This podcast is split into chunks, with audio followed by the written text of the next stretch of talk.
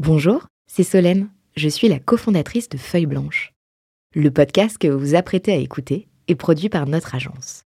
Nous sommes producteurs de médias d'inspiration pour les entrepreneurs et créateurs de contenu de marque. Vous avez un projet de création de contenu? N'hésitez pas à nous joindre sur un café at feuilleblanche.com. En attendant, bonne écoute Feuille blanche. La vie des entrepreneurs est rythmée de première fois. Et la vie de 40 nuances de Next aussi. On a eu l'adrénaline du premier épisode, celle de la barre des 10 000 auditeurs franchis, celle des premiers sponsors embarqués ou encore celle du premier hors-série avec Xavier Niel. Aujourd'hui, c'est une nouvelle première pour Olivier et moi et ça s'entend peut-être à ma voix. Vous êtes des milliers à nous écouter et pourtant, là, je suis un peu stressé euh, parce qu'en fait, j'ai face à moi une cinquantaine de regards braqués sur nous parce que la première dont je parle, eh bien, c'est le premier tournage de 40 nuances de Next en public dans un lieu phare de l'écosystème startup, le village Baïséa. Merci Fabrice Marcella pour l'accueil. Pour un tel événement, mais il nous fallait du lourd côté casting, un entrepreneur multirécidiviste qui va vite, très vite même, trop vite, euh, ça il nous le dira. Euh, on va passer deux heures ensemble pour découvrir la formidable expansion de Swile, découvrir l'homme derrière la scale-up, que dis-je, l'homme derrière la licorne. Perso, j'ai le smile, lui il a Swile et Olivier, bah, t'as le swag, si ça te va. Ça me va, merci de me. J'ai pas le choix, j'ai le swag. Loïc Soubéran. Bonjour à tous. 40 nuances de Next. Le Next 40 comme vous ne l'avez jamais entendu, animé par Olivier Mathieu et Thomas Benzazon. On ne démarre pas un 40 nuances de Next sans l'incontournable présentation d'Olivier Mathieu, notre invité. Sans bullshit. Écoute, on est ravis de, de on se connaît depuis quelques temps avec Loïc, on se, croise souvent dans les événements de la tech, mais c'est vraiment euh, sympa de te voir là. Donc, euh, je rappelle que tu as été aussi un des fondateurs de TITS, donc déjà un gros succès avec un gros exit. Et donc, euh, c'est des, sujets de, dans le domaine de, la tech et de, la vidéo. Alors, qu'est-ce que c'est que, que C'est une startup qui aspire à remplacer les, moyens de paiement des employés par une unique carte, donc la carte Swile. Euh, la carte sera utilisable dans plein de circonstances, on en reparlera. Ça peut être évidemment euh, l'aspect euh, chaque restaurant, mais aussi chaque cadeau, chaque de mobilité, etc., vacances, bon bref, plein de choses, on va en, on va en parler plus en détail. Donc faciliter le quotidien des salariés progressivement, etc. Donc, je pense que ça a été fondé en 2018, mais on voit peut-être parfois plusieurs dates. Alors est-ce que c'est bien 2018 qu'on retient? Ça a été lancé en février 2018. Parfait. Alors je rappelle que le nom initialement était Luncher, donc ça nous fait un, un nouveau cas de brand switching, de changement de marque. On avait déjà vu euh, Blablacar, on a vu Malte aussi. Euh, donc euh, on a plusieurs cas de, de grosses startups qui sont devenues des licornes et qui ont changé de marque. C'est toujours intéressant. reviendra, ouais. Plusieurs levées de fonds, alors 2,5 millions en, en 2017, 11 millions en 2018. Euh, ensuite 2019, 30 millions, puis euh, 70 millions, je crois, en 2021. C'est Est-ce que c'était en 2021 euh, Tu te rappelles plus tellement ça va vite. Ouais, Et, c'est euh, une part, hein, grosso modo. et finalement, euh, 200 millions d'euros. Alors, pardon, 200 millions de dollars. Très souvent, les, Voilà. les startups aiment bien parler en dollars. Ça fait un peu plus euh, intéressant et puis ça fait aussi des chiffres un petit peu plus gros. Je crois que c'était 175 millions d'euros. Donc, une série D avec notamment SoftBank, qui est un, évidemment un, un investisseur euh, atypique et très, euh, très connu dans le monde entier pour euh, parfois un peu polémique. Donc, ce serait intéressant peut-être d'en d'en parler. Il y a eu des gros partenariats, notamment, je crois, avec Carrefour, qui avait fait pas mal de bruit. Ça a permis de, de changer d'échelle d'une certaine manière. Euh, donc le statut de licorne a été dépassé, hein, c'est le, la fameux, le fameux milliard de valorisation, donc bravo pour ça. Je crois que tu étais la 19e licorne. Je sais plus si on a 25, 26 ou 27 maintenant, parce que ça va tellement vite aussi que euh, il faudra refaire le- les compteurs. Enfin voilà, tu étais la 19e. Donc maintenant, euh, l'application Swell, elle intègre, je crois, beaucoup de, fonctionnalités comme euh, des messageries, répertoires, des services de création de cagnottes. Donc en gros, le but, c'est de mesurer, d'agir sur l'engagement des salariés au sein de l'entreprise. Donc il faudra reparler de, de ce concept-là, surtout à, à l'ère du future of work, puisque tout est en train de changer. Le Covid a précipité les transformations. Euh, en 2021, vous annoncez 500 000 utilisateurs et 15 000 entreprises clientes. Donc, il va falloir remettre à jour ces chiffres. Est-ce que c'était euh, déjà un peu, un peu, enfin, est-ce que c'était les vrais chiffres? Et est-ce que du coup, tu communiques aussi encore sur d'autres peut-être indicateurs qui nous permettent d'évaluer la taille, parce qu'aujourd'hui, il y a ce débat est-ce qu'il faut plutôt être un, un centaure, c'est-à-dire une boîte qui fait du chiffre d'affaires qui dépasse les 100 millions d'euros, ou est-ce qu'il faut plutôt être une licorne, donc une valorisation qui est pas forcément corrélée au chiffre d'affaires comme on le sait, surtout dans ce marché qui est aujourd'hui un petit peu bousculé? Par la crise des marchés financiers. Donc bienvenue à toi et merci de te prêter au jeu. Merci pour l'invitation. Petite réaction à chaud? Euh, sur quoi? Sur le Centaure, par exemple? Ouais. Ah bah oui, on, on souhaite tous être des centaures le plus vite possible. Euh, nous, on est en très bonne voie. J'espère qu'on pourra annoncer euh, ce statut prochainement. On t'a demandé euh, de choisir une musique pour nous euh, raconter, pour euh, nous faire danser sur euh, l'ambiance Swile, l'ADN de Swile, la culture de Swile, et tu as choisi, c'est beaucoup d'amour, Love Tonight de Shoes. Ce qui est bien, c'est qu'on peut euh, en même temps raconter pourquoi ce choix sur euh, un peu d'ambiance. En fait, ce, ch- ce choix de, Shoes, euh, il représente le, le All Hands qu'on a fait avec toute l'équipe à Monaco en septembre 2021. Et c'est à cette occasion-là où on a annoncé à toute l'équipe qu'on avait levé les 175 millions euh, d'euros et que de fait, on, on atteignait le statut de licorne. Donc là, je pense que si euh, enfin, on, était, euh, on était 500 spoilers, lors de cet événement, je pense que voilà, si, si, si on demande aujourd'hui à un Swiler c'est quoi la musique de Swile, euh, ils se souviennent de celle-là. Tu leur avais appris aussi, euh, je crois, sur un Hollands euh, que euh, vous deveniez Swile. Exactement. Ouais. Ouais. On a une grosse culture du Hollands euh, chez Swile avec. euh, alors là, je, évidemment, j'ai rien inventé, mais avec la, la- systématiquement un One More Thing. Euh, voilà, intro- introduit évidemment par Steve Jobs. À chaque, à chaque on se débrouille pour qu'il y ait un One More, un one more Thing. Et bon, et finalement, les Swilers, limite, attendent plus le One More Thing que que tout le reste. Et a priori, la prochaine fois qu'on entend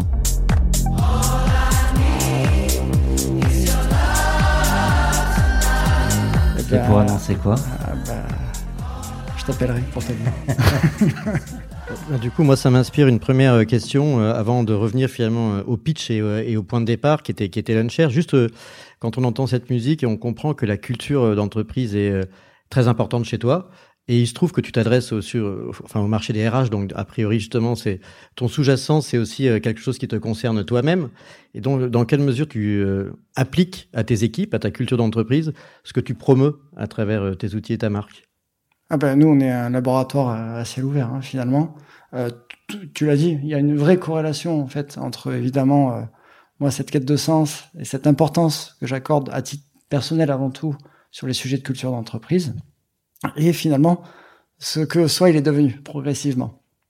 Euh, Ça a été toujours cette même culture, ce même ADN que tu as partagé dans toutes tes aventures entrepreneuriales ou ça s'est un peu renforcé euh, en f- en Peut-être à force un- de un- friction aussi parfois Euh, chez, chez Tids, on a vécu une aventure absolument fantastique. C'était une hypercroissance euh, dingue. Hein. En, en six ans, on, est, on, on était parti dans euh, 25 pays euh, différents. On est monté à 300 millions d'euros de chiffre d'affaires euh, au moment de la vente.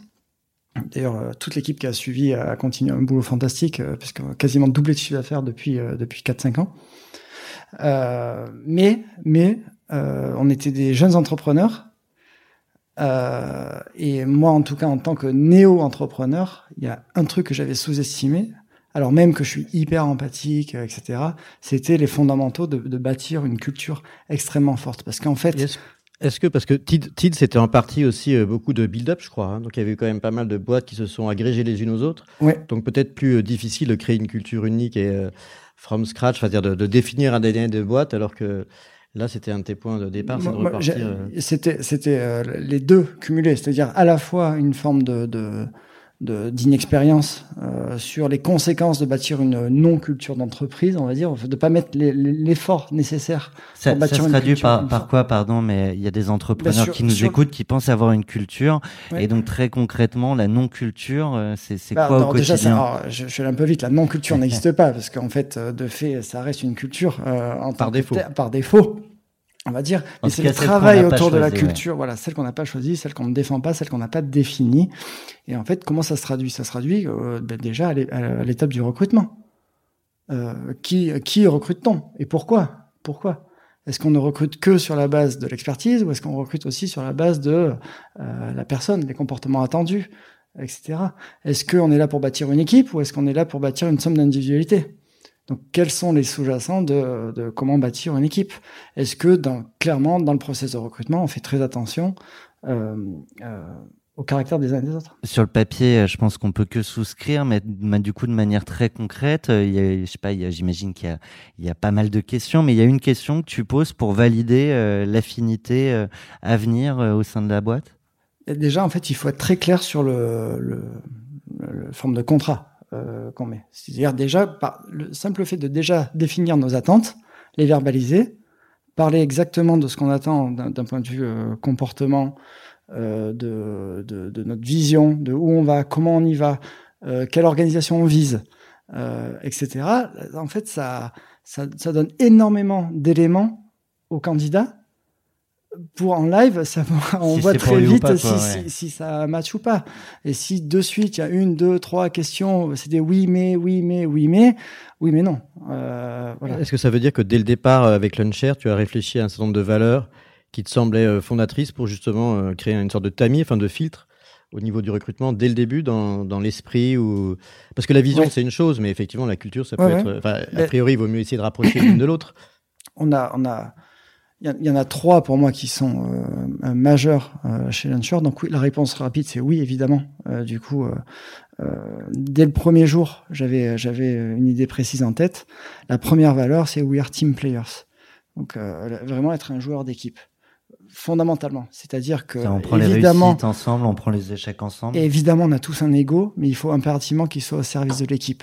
D'accord? On a, on a tous du caractère, on sait pourquoi euh, on vient, mais on est au- fondamentalement au service de l'équipe parce qu'on sait que euh, le, le succès collectif fera nos succès personnels d'une manière ou d'une autre. Et ça, donc ça c'est la première. Après on va en discuter, mais la deuxième c'est we are doers, donc de do en anglais. C'est vraiment cette volonté de dire c'est, euh, arrêtons de, de penser. On sait qu'on est dans une aventure euh, d'hypercroissance. Euh, on a le droit à l'erreur. Donc il est même euh, euh, promu. Mais euh, l'essentiel, c'est d'avancer. Donc, c'est- développer cette culture d'ownership.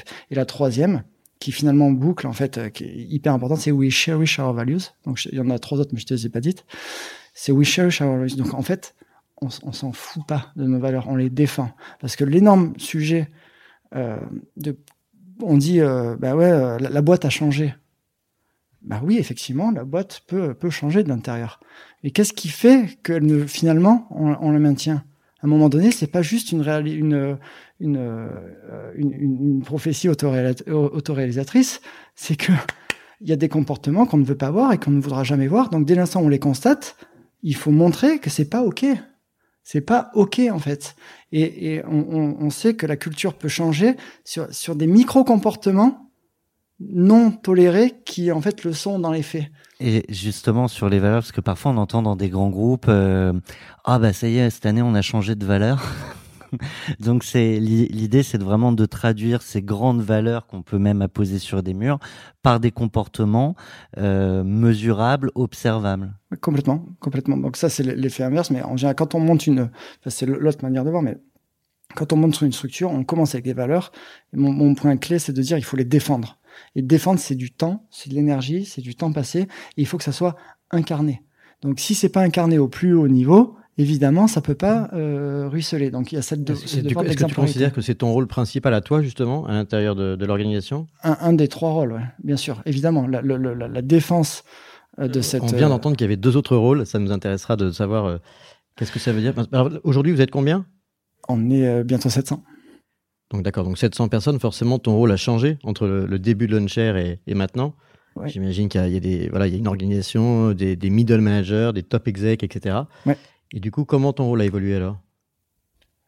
Il a évolué euh, au démarrage. euh, en fait, il, il a évolué, mais, euh, mais, mais- mais mes trois piliers sont restés les mêmes finalement. Euh, donc, On veut sa- on veut savoir les trois piliers. Les trois piliers. Le premier, c'est euh, euh, du coup la culture, tout ce qui est lié à la culture. Le deuxième, c'est euh, le produit. Et le troisième, c'est euh, avoir les moyens de nos ambitions, donc la, la, euh, la finance.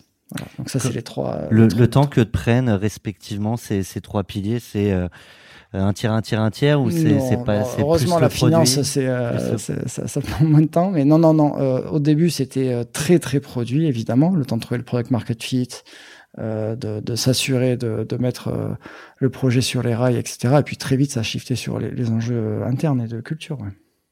Moi, je me, pose- je me pose des questions toujours sur la culture, mais euh, c'est c'est une de mes questions un peu poil à gratter, c'est que j'ai l'impression que les start parlent toujours de culture, ils rêvent de créer une culture. Donc, ce qui est intéressant, c'est que toi, tu dis qu'elle doit, elle doit être concrétisée. Donc, ça m'intéresserait de savoir comment, parce qu'on voit aussi effectivement plein de déclarations qui sont faites sur l'esprit d'équipe ou enfin, le, le, fait de travailler ensemble et de, de, de, vouloir changer le monde, etc. Et en même temps, il semble qu'il y ait peut-être, euh, enfin, je ne sais pas d'ailleurs si c'est le cas, que sur les jeunes qui arrivent dans les entreprises aujourd'hui, l'engagement est justement peut-être un peu plus faible. Est-ce que c'est le cas? Je ne sais pas. Avec euh, le, le, fait d'utiliser aussi euh, d'autres types de contrats de travail qui peuvent être notamment bah, enfin, des non-salariés, des freelances qui sont peut-être plus loin du coup de la culture d'entreprise, en tout cas au quotidien. Et euh, le fait de travailler en remote aussi, enfin bref, l'évolution du travail, mais aussi l'évolution des, des, des, valeurs, le fait qu'on est dans un monde en crise et que les jeunes parfois sont un peu pessimistes. Mm -hmm. Est-ce que tout ça, c'est des choses contre lesquelles tu luttes? Et à quel point euh, tu arrives à pas tomber dans une caricature qui ferait que la culture serait un peu infantilisante aussi? Effectivement, c'est des super questions. Euh, pour répondre à la, la question de la, la, typologie de contrat, nous, dès le premier jour, on s'est dit, en fait, justement, déjà, on, on s'en moque de la typologie de contrat. Ça, c'est la, la, première chose. Donc, on considère exactement pareil, et ça a beaucoup surpris d'ailleurs les freelanceurs.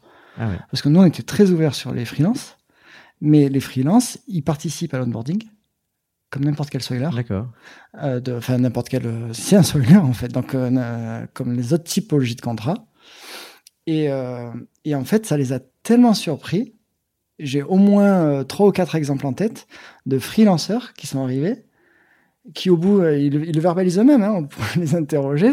Ils disent, mais au bout de 48 heures, j'avais l'impression d'être considéré comme un membre de l'équipe à part entière. C'est la première fois que ça m'arrive. Et du coup, ils sont devenus, euh, ils ont pris un CDI chez nous. Ah oui, d'accord. Mais ça, mais ça c'est réel. Et donc ça, en fait, c'est le, le, sens de l'accueil. En, encore aujourd'hui, donc euh, quatre ans et demi après, on fait beaucoup de, de, bah, des, des comment ça s'appelle, des euh, fresh eye reports, donc des, euh, des, ouais, des rapports d'étonnement. Des ouais. rapports d'étonnement, pardon. Encore aujourd'hui, moi, je les lis quasiment tous. Et, ce qui ressort, c'est la qualité de l'accueil. On se sent accueilli. Bon, et ça, c'est possible quand tu es 20, 50, 200 ou 700. Je, re, je, reviens sur les rapports d'étonnement, Loïc. Est-ce que tu apprends encore des choses? Euh, J'apprends que, que Slack, plus tu grossis, plus c'est galère. Ah ouais. Eh ben, avant de grossir, il faut bien euh, démarrer. Euh, pour revenir sur les débuts de l'aventure, on a une question de quelqu'un que tu connais bien. Je te propose de l'écouter, tu nous diras qui c'est. Vous avez un message. Salut Lolo, ça fait déjà plus de 5 ans qu'on a démarré Swile Launcher à l'époque. Je sais que tu es une personne euh, nostalgique. Est-ce que tu peux nous parler de ce qui te manque le plus de, de cette époque euh, et comment tu vois les 5 prochaines années? Voilà. Bisous Lolo, ciao. Nostalgique. Bisous Lolo, ça doit être quelqu'un de proche. Ah, bah, il m'appelle Lolo, j'appelle Roro. Donc c'est Romain Libo, qui était effectivement... Euh, un des euh, tout premiers euh, l'associé de cœur, comme je l'appelle. Euh, c'est euh, Romain, il a, il a été un peu notre, euh, il est, il, est, il a été toujours de, depuis le début notre couteau suisse. Il a démarré en, au marketing, il a continué aux opérations, il a, il a continué ensuite au, au, au produit. Donc c'est effectivement avec euh, lui et d'autres, on a, on a, on a, est, on est parti de zéro, mais un vrai zéro parce que je suis solo founder. Et en fait, je, je... l'avantage d'être solo founder, c'est que très vite, vous n'avez pas le choix, il faut très vite s'entourer. Donc euh, moi, je trouve qu'il y a énormément d'avantages à être solo founder, c'est que déjà, au moins, il y a un capitaine très clair dans l'équipe. Et quand la boîte grossit, il n'y a pas cette espèce de cénacle de, de, de cofondateurs où euh, les uns et les autres grandissent à, vitesse, à géométrie euh, variable. Et c'est parfois gênant. Là, au moins, ça avait le mérite d'être clair, mais par contre, j'avais dû créer autour de moi une équipe euh, très forte. Très, euh, Parmi les entrepreneurs, la question du solo founder, c'est souvent un, un, débat. Et euh, parce qu'on se méfie parfois, euh, alors je le dis du côté investisseur, côté investisseur aussi, ouais, parfois on, on, se méfie de, de l'homme orchestre parce qu'on sait qu'il faut qu'il faut effectivement savoir s'entourer, que c'est aussi un des rôles de, de du fondateur. Alors c'est pas forcément effectivement avec des associés comme tu le dis, mais en tout cas il y a, la question est posée. Et euh, est-ce que ça, ça, veut dire que toi tu as vécu des mauvaises expériences D'ailleurs peut-être que tu voudras pas en parler par le passé sur le fait d'être plusieurs associés, que ça pose des problèmes de, de prise de décision de, ou de ralentissement ou quoi que ce soit d'autre Vécu ou entendu, comme ça on te laisse. Euh... Non, mais, mais enfin, je veux dire, c'est, euh, c'est, en fait, c'est une logique et normale. Dès l'instant où on part euh, de zéro, la probabilité, d'ailleurs, on, on lit bien, la, la, la, raison pour laquelle les startups euh, meurent, c'est soit parce qu'il n'y a pas de marché, soit parce qu'il y a une querelle euh, entre cofondateurs. On n'est pas en train de parler d'une querelle entre un fondateur et, euh, et, euh, et, un employé. Donc c'est bien qu'à ouais. un moment donné, ça met beaucoup de friture sur la ligne. Ça peut. Il y a beaucoup de succès, mais il y a aussi beaucoup d'échecs. Donc c'est. Lolo, par contre, t'as pas répondu à la question de Roro euh, sur ce qui te manquait des tout débuts. Euh, ce qui manque, c'est euh, cette capacité à, à, à shipper, euh, une, à, à développer une fonctionnalité en, en deux jours. Voilà. Euh, parce que parce que le produit est, a, a grandi. On est passé de monoproduit à multiproduit. Donc, euh, passer du monoproduit à multiproduit, c'est pas linéaire, hein, malheureusement. Il y a une exponentielle de complexité. Euh, et c'est vrai que c'est vrai que c'est hyper gratifiant. Il y a une bonne dose de dopamine à chaque fois qu'on mettait une, une feature en prod. Et, euh, et Dieu sait qu'on en mettait euh, quasiment, euh, enfin plusieurs de, par semaine. Après, ce qui est vrai, c'est que quand le logiciel grossit, disons l'application grossit, il y, y a toujours des risques de régression un peu partout après. Donc forcément, j'imagine que vous passez par des phases de tests, de machin, etc., qui doivent être un peu frustrantes. Exactement. Et donc là, là, pour répondre à la deuxième partie de sa question, parce qu'il dit, euh, euh, du coup, est-ce, où est-ce qu'on- On, on- on va en parler euh, pour le coup. euh, Tu vas pouvoir lui répondre tout au long de, de cet épisode sur les quatre ans à venir. T'évoquais du monoproduit au multiproduit. C'est le moment aussi où euh, Launcher est devenu euh, Swile. Je sais que tu voulais aussi en parler de ce, ce changement de marque. Ben, Euh, Moi, j'aime bien les questions autour des, des changements de marque. Euh, nous, on l'a vécu aussi quand on a vendu Price Mixer à Rakuten. Donc, enfin, on n'a pas choisi la marque, mais on a dû réfléchir au, au changement de marque. Et donc, ce qui est toujours intéressant, c'est euh, la double question, c'est pourquoi on change de marque? Donc, comment on trouve la nouvelle? Et puis après, le processus en tant que tel. Qu'est-ce qui fait qu'on minimise les risques? Parce qu'on a quand même des gens qui connaissent la marque précédente, des clients, B2B, B2C, etc. Alors, qu'est-ce qu'il y a, qu'est-ce qu'il y a comme enseignement? Est-ce que tu as une sorte de, tu vois, de petite liste de, de best practices à partager à, à tous les entrepreneurs on commence là par la liste ou on commence par le pourquoi? Euh, bah, le pourquoi, c'est déjà, ça fait partie de la liste. À quel moment il est nécessaire ou pourquoi on change de marque? Parce que forcément, il y, a un, il y a un actif qu'on a commencé à construire, donc du coup, il y a un coût à changer de Ouais. marque. Donc on imagine que les opportunités identifiées sont plus élevées que les coûts. Bien sûr. Donc nous, on a, on a commencé sous le nom de Luncher. Euh, donc, euh, comme son nom l'indique, on était très axé sur la pause déjeuner, à travers notamment notre offre euh, de carte euh, titre restaurant. Euh, on dit souvent qu'il faut être focalisé. Euh, donc, on est, on est resté foc- focus euh, sur cet angle-là pendant euh, deux ans. Euh, on a, au bout de deux ans, on sentait qu'on était en train de, de, de, de, bien pénétrer le marché, un marché oligopolistique, vieux de 50 ans, euh, tout allait bien. Mais évidemment, on a, on a voulu ne pas s'arrêter là et se dire que finalement, la technologie qu'on mettait au service de l'employé pour la pause déjeuner, il faudrait qu'on la mette au service de l'employé, mais du matin au soir, et pour euh, finalement, et pour tout. Euh, et arrêter de, de considérer aussi cette carte titre restaurant comme une carte euh, enfin, qui va gérer que des titres restaurants, mais en faire une carte employée en tant que telle. Quoi. Mais du coup, est-ce que, l'idée de dépasser Launcher était déjà euh, dans ta vision de départ? Non, ou c'est une opportunité qui s'est créée? Non, On imagine en que non, parce que j'imagine que Launcher euh, se s'est appelé Launcher En- parce que c'était En fait, le cette, quoi. cette aventure Swile, elle a changé trois fois d'industrie en, en, en- en trois ans. Quoi. On a commencé en food tech, en tant que food tech officiellement, c'est-à-dire une plateforme de commandes groupées pour faciliter la pause déjeuner entre coéquipiers. Et c'est au moment, alors euh, là, le passage de la food tech à la fintech, il été très court parce que euh, j'ai arrêté Tids. 15 jours après, je montrais les mock-ups au restaurant de ma super plateforme de commandes groupées. Et le premier restaurant euh, dans lequel j'avais mes habitudes m'a dit Est-ce que les gens vont pouvoir payer en titre restaurant? Je lui réponds Non, mais ils ont leur carte pour payer. Il me répond Ben oui, mais moi, 70% de mon chiffre d'affaires, je le fais en, en titre restaurant. Et pire que ça, 90%, 95% de ces 70%, donc la totalité, c'est du papier. Donc on avait d'un côté des gens qui avaient du papier et, et nous avec cette belle plateforme de commandes groupées. Donc le truc, elle marchait pas. Donc, t'as pivoté dès le pivot- premier rendez-vous. bah, avant même d'être sorti. Donc c'est pour ça qu'on a officiellement jamais été vraiment food tech. On est, on a été Ouais. connu comme étant une fintech, mais le, le projet de base, pour répondre à ta question, c'était une food tech. On a switché immédiatement en fintech. Et de fintech, deux ans après, on, on annonce le fait qu'on a envie de devenir une work tech, c'est-à-dire non pas vraiment le, le C'est HR Tech ou une- Work Tech, ça oui. Alors, Ouais, Je sais pas quel est le bon euh, terme. plutôt work tech parce que le HR tech il est très euh, centré Ah, sur RH, les outils RH, ouais. alors que nous work tech c'est très centré sur les outils employés. D'accord. Et donc la, la fintech, en fait, la, la fintech, ouais. elle a été imposée par le marché parce que sinon, tu pouvais pas La euh, fintech était imposée en- sur le marché. les, les restaurants. C'est ça, Ouais. exactement. Euh, c'était surtout le business model. Hein. C'était Ouais. un business model tout trouvé puisque les, on avait simplement, entre guillemets simplement, mais à, à apporter la bonne solution produit à un marché déjà existant et donc à aider le marché à shifter du papier à la carte. C'est clair. Bon, c'était pas une mince affaire, mais en tout cas, on a, on, on a trouvé le, le, on a eu le product market fit, et donc ensuite on s'est développé. Et euh, mais moi, je, je, je, j'ai trouvé que la, la, la profondeur de jeu du simple marché de titres restaurants. Alors tout le monde pense que le marché de titres restaurants c'est que français, etc. Non, le marché de titres restaurants, il y a des titres restaurants dans 33 pays dans le monde.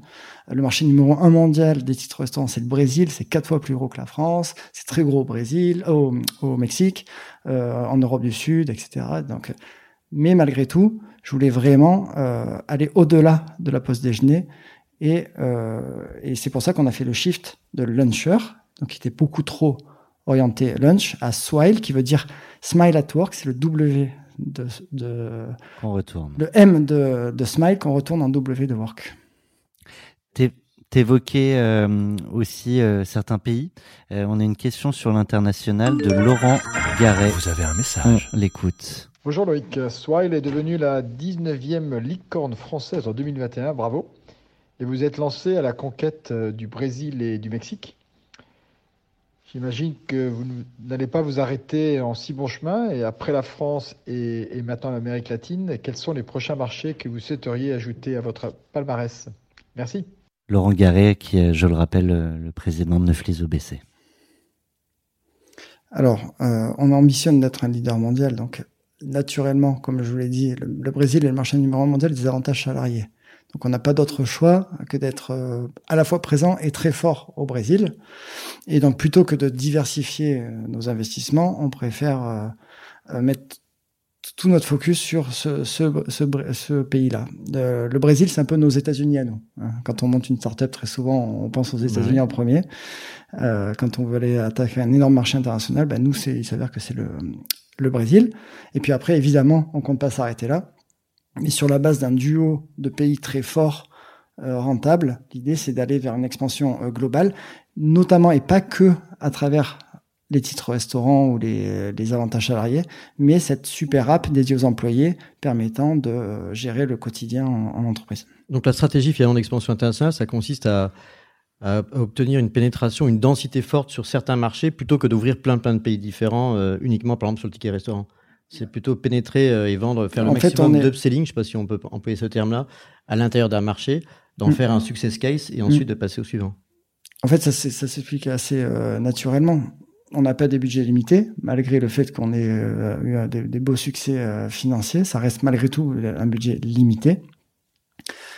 Si j'ai 5 euros, je, plutôt que d'en mettre un en Espagne, un en Italie, un au Brésil, un au Mexique et un en Roumanie, je préfère en mettre 5 euh, au Brésil parce que du coup, euh, euh, in fine, vu qu'on est dans un marché euh, multilocal, Certains pourraient dire il faut pas mettre tous ses œufs dans le même panier, et... mais c'est pas comme ça qu'on y arrive. Mais le problème, c'est qu'en fait, on est dans un marché multilocal. Et donc, qui dit multilocal dit vraiment à chaque fois avoir une, une force terrain assez conséquente dans chacun des pays. C'est pas, un- Il c'est y pas a un aussi des euh, réglementations. euh, Il y a des réglementations. du droit du voilà, travail, c'est ça. Enfin, En fait, et donc c'est euh, c'est pareil, c'est c'est ajouter beaucoup de complexité. Euh, alors que si vous concentrez sur un pays euh, qui est suffisamment gros, sur lequel vous pensez qu'il y a euh, une marge de manœuvre intéressante, euh, bah, faisons-le. Donc ça a été vraiment notre choix. Il y a plein de stratégies euh, de développement, enfin au fil des, des épisodes 40 nuances de Next, quand on parle d'international, chacun a sa manière euh, d'entrer sur un pays. C'est quoi la Il n'y a, y a pas une bonne manière. c'est- En fait, il faut juste faire en fonction du contexte qui est le vôtre. C'est pas une manière. Moi, je suis pas typiquement, pro toi- Brésil en tant que tel. Il s'avère que Toi, via t'es parti six mois au Brésil, t'as embarqué des équipes, t'as recruté d'abord là-bas. ton... Euh, la, la- la clé, c'est les hommes, hein, comme d'hab, euh, avec un grand H. Euh, donc c'est euh, vraiment, euh, oui, s'assurer d'avoir la bonne équipe en place. On a recruté un patron de pays brésilien et pas français, parce qu'il y a beaucoup de Français au Brésil, mais non, on a voulu prendre un patron de pays brésilien qui connaissait par cœur le marché.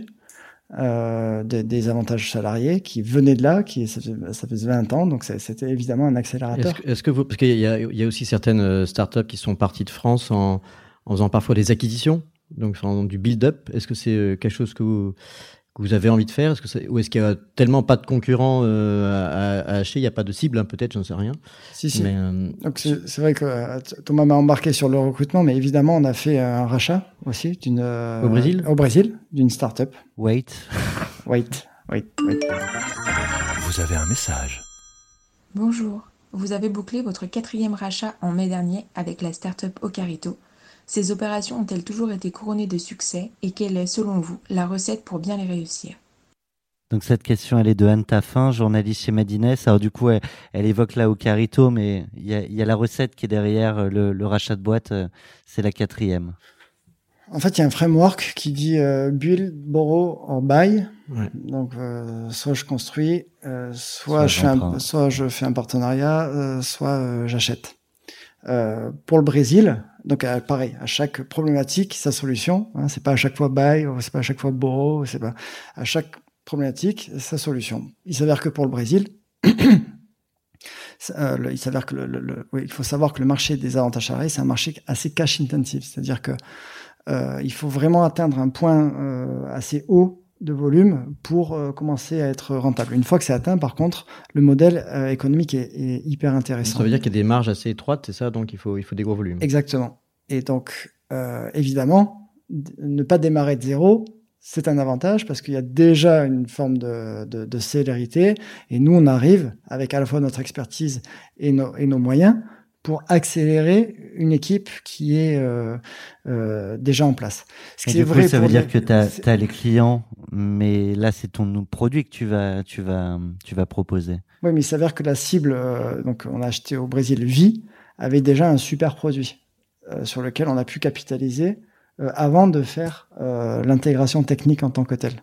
Donc pendant quasiment, euh, euh, ça fera 18 mois là, il y aura 18 mois plein où on aura tourné à 100% sur le, le produit euh, de vie et où on s'est simplement, enfin simplement concentré à bâtir la meilleure équipe possible euh, euh, autour. Donc ça, ça vaut pour l'expansion internationale mais il y a des enjeux de produits. On est passé de monoproduit à multiproduit.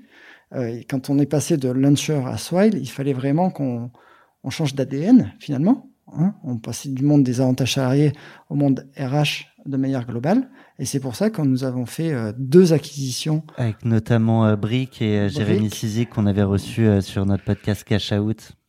Voilà, donc euh, Brick, la fine équipe, le trio, qui, qui était vraiment spécialisé sur le- la, la mesure de l'engagement des collaborateurs. Et Suivana, plus pour nous permettre de mettre un pied dans le monde des CSE pour gérer les titres cadeaux. Parce que quand on a fait passer notre carte d'une carte titre restaurant à une carte, une smart card, une seule carte pour gérer tous vos avantages, euh, mais il a fallu qu'on gère les titres cadeaux. Les titres cadeaux, c'est pas géré par RH, c'est géré par les CSE. Ah, CSE, c'est une nouvelle cible.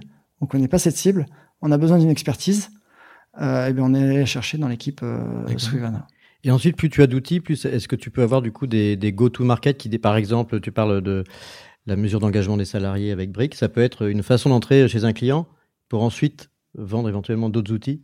En fait, l'énorme avantage d'être dans une logique du unifié, c'est que une fois que vous avez donné, vous avez par exemple signé avec, euh, vous avez signé avec le, CSE d'une boîte de données, vous avez équipé tous les collaborateurs avec une carte avec à l'intérieur des titres cadeaux, parce que c'est le CSE qui donne les titres cadeaux. C'est hyper facile pour le RH ensuite de dire ah ben en fait tous les collaborateurs sont équipés. Maintenant je vais mettre les titres resto dessus. Donc il y a plus de déploiement à faire. euh, C'est du c'est du one shot. Il est smart. Hein. Ouais. Je reste sur euh, les, carte qui est les sujets euh, M&A avec une question de euh, Valérie Spies euh, de Neuflis également qu'on écoute. Vous avez un message. Bonjour Loïc, tout d'abord bravo pour votre brillant parcours d'entrepreneur et pour euh, la réussite de Swile. Quelle évolution Euh, On a encore vu récemment avec l'acquisition d'Ocarito en mai dernier. Cela vous permet d'enrichir votre palette euh, de, services. Alors, euh, sans, sans dévoiler trop de secrets, quel serait le ou les prochains services que vous aimeriez proposer à vos utilisateurs? Quelles évolutions voyez-vous encore pour Swile dans les mois et années à venir? Tu l'as dit, as la carte maintenant, il y a plein de choses à proposer dedans, j'imagine que ça cogite. Ouais, ben en fait, euh, non, mais on va, on va sortir la carte justement. Là, on va parler de la super app euh, en tant que telle, parce qu'en fait, euh, derrière chaque grande carte, il y a une grande app. Euh, la, la notre Punchline. punchline. on a, euh, ouais, tout, tout l'enjeu, c'est c'est de se dire, voilà, on a une expérience employée qui aujourd'hui est complètement fragmentée. Euh, en tant qu'employé, vous utilisez 20 à 25 outils différents pour gérer votre quotidien en tant qu'employé. Mais votre quotidien personnel. Euh, vous avez un outil pour répondre à des sondages. Un autre outil pour aller voir votre bulletin de salaire, un autre outil pour euh, faire votre dépose de congé, un quatrième outil pour faire vos frais professionnels, un cinquième outil pour parler avec vos collègues, on continue ou j'arrête? Bon, en moyenne, c'est plus de 20. Là, là j'imagine plein d'entrepreneurs derrière les écouteurs qui se disent ils vont prendre mon marché, je, ça commence à prendre. C'est vrai qu'il y a eu beaucoup de startups qui ont digitalisé le monde des RH, mais effectivement de manière un peu morcelée. Quoi. C'est, ça, le sujet. Et euh, le truc, c'est qu'il y a des services qui sont considérés comme must-have et d'autres qui sont un peu plus nice to have. Le sujet, c'est ce, ce, ce même nice to have là, qui peut être perçu, c'est peut-être ce petit outil là, nice to have s'il est mis dans une seule et unique application, on est persuadé, nous, que le tout est plus fort que la somme des parties. Enfin, il va pouvoir être utilisé. Enfin, de manière hyper naturelle, il va pouvoir être euh, bah, utilisé par, les collègues. Donc là, tout l'enjeu, c'est vraiment de créer cette super app dédiée aux employés, simplifier l'expérience utilisateur. Et, et non, euh, Thomas, pour répondre à ta question, l'idée, c'est évidemment de bâtir un écosystème hyper fort euh, on n'est pas là pour euh, euh, tout build. Hein on revient sur le hmm. sur le, le, framework. On est là pour borrow, donc faire un maximum de partenariats, un peu comme les grandes plateformes hmm. américaines peuvent faire. Et donc tu peux tu peux éventuellement ou tu pourras brancher d'autres applications partenaires sur l'application Tout l'enjeu, c'est avec des API ou autres qui permettront d'être connectés, d'ajouter de la valeur ajoutée euh, j'imagine que ça reste dans, dans l'ADN de l'engagement des salariés. Complètement. C'est pour ça qu'on se considère comme une work tech et pas une HR tech. On n'est pas là pour demander aux RH de changer leurs outils euh, fondamentalement. On est là pour se connecter alors aux outils qu'ils utilisent eux à titre personnel. Mais en revanche, on est là pour unifier l'expérience côté euh, employé tous ces services, euh, tout cet écosystème, là, moi, ça m'interroge euh, sur le pricing. C'est, moi, j'imagine euh, ce qui se passe dans la tête de n'importe quel entrepreneur en SaaS ou qui a un produit, un service, c'est comment je le price. Là, il y a beaucoup de choses. Est-ce que c'est un prix juste à l'utilisateur, mais avec toujours le même service, quelle que soit la boîte, ou bah il y a, y a de l'upsell, des features supplémentaires qu'on qu'on peut prendre en plus? Alors, pour tout ce qui touche à la Swile-Card, c'est euh, toujours le même business euh, model, hein, c'est-à-dire il faut savoir que 70 à 75% des revenus sont générés au moment de la transaction côté marchand. Donc ça, c'était notre business model fintech. Et là, on est vraiment sur une transformation vers une worktech, donc un, business model beaucoup plus SaaS et avec euh, deux produits très très distincts. Un produit dédié vraiment à gérer toute la communication interne et mesure du pouls des employés, etc. pour les, pour les RH. Donc là, il y a un prix par, euh, par mois par employé. Et un deuxième qui permet justement d'unifier tous ces outils un peu administratifs euh, utilisés par les employés. Et là, pareil, c'est un deuxième, euh, deuxième prix distinct. Je m'interroge sur les concurrents. Est-ce que il y a d'autres boîtes qui ont pris, enfin qui ont une vision proche euh, ou une étendue euh, aussi euh, importante que la vôtre Juste peut-être pour compléter cette question, je me disais que probablement justement dans les tech, il y a des gens aussi qui essayent d'agréger des services, etc. Donc plus tu arrives sur un marché un peu plus large qui, qui fait le lien entre les travailleurs et les RH, mhm. plus tu arrives avec des concurrents qui eux viennent d'autres endroits, mhm. qui ont adressé d'autres besoins, mais qui finalement petit à petit se retrouvent un peu au même centre de de la politique euh, de, de capital humain d'entreprise. Mhm.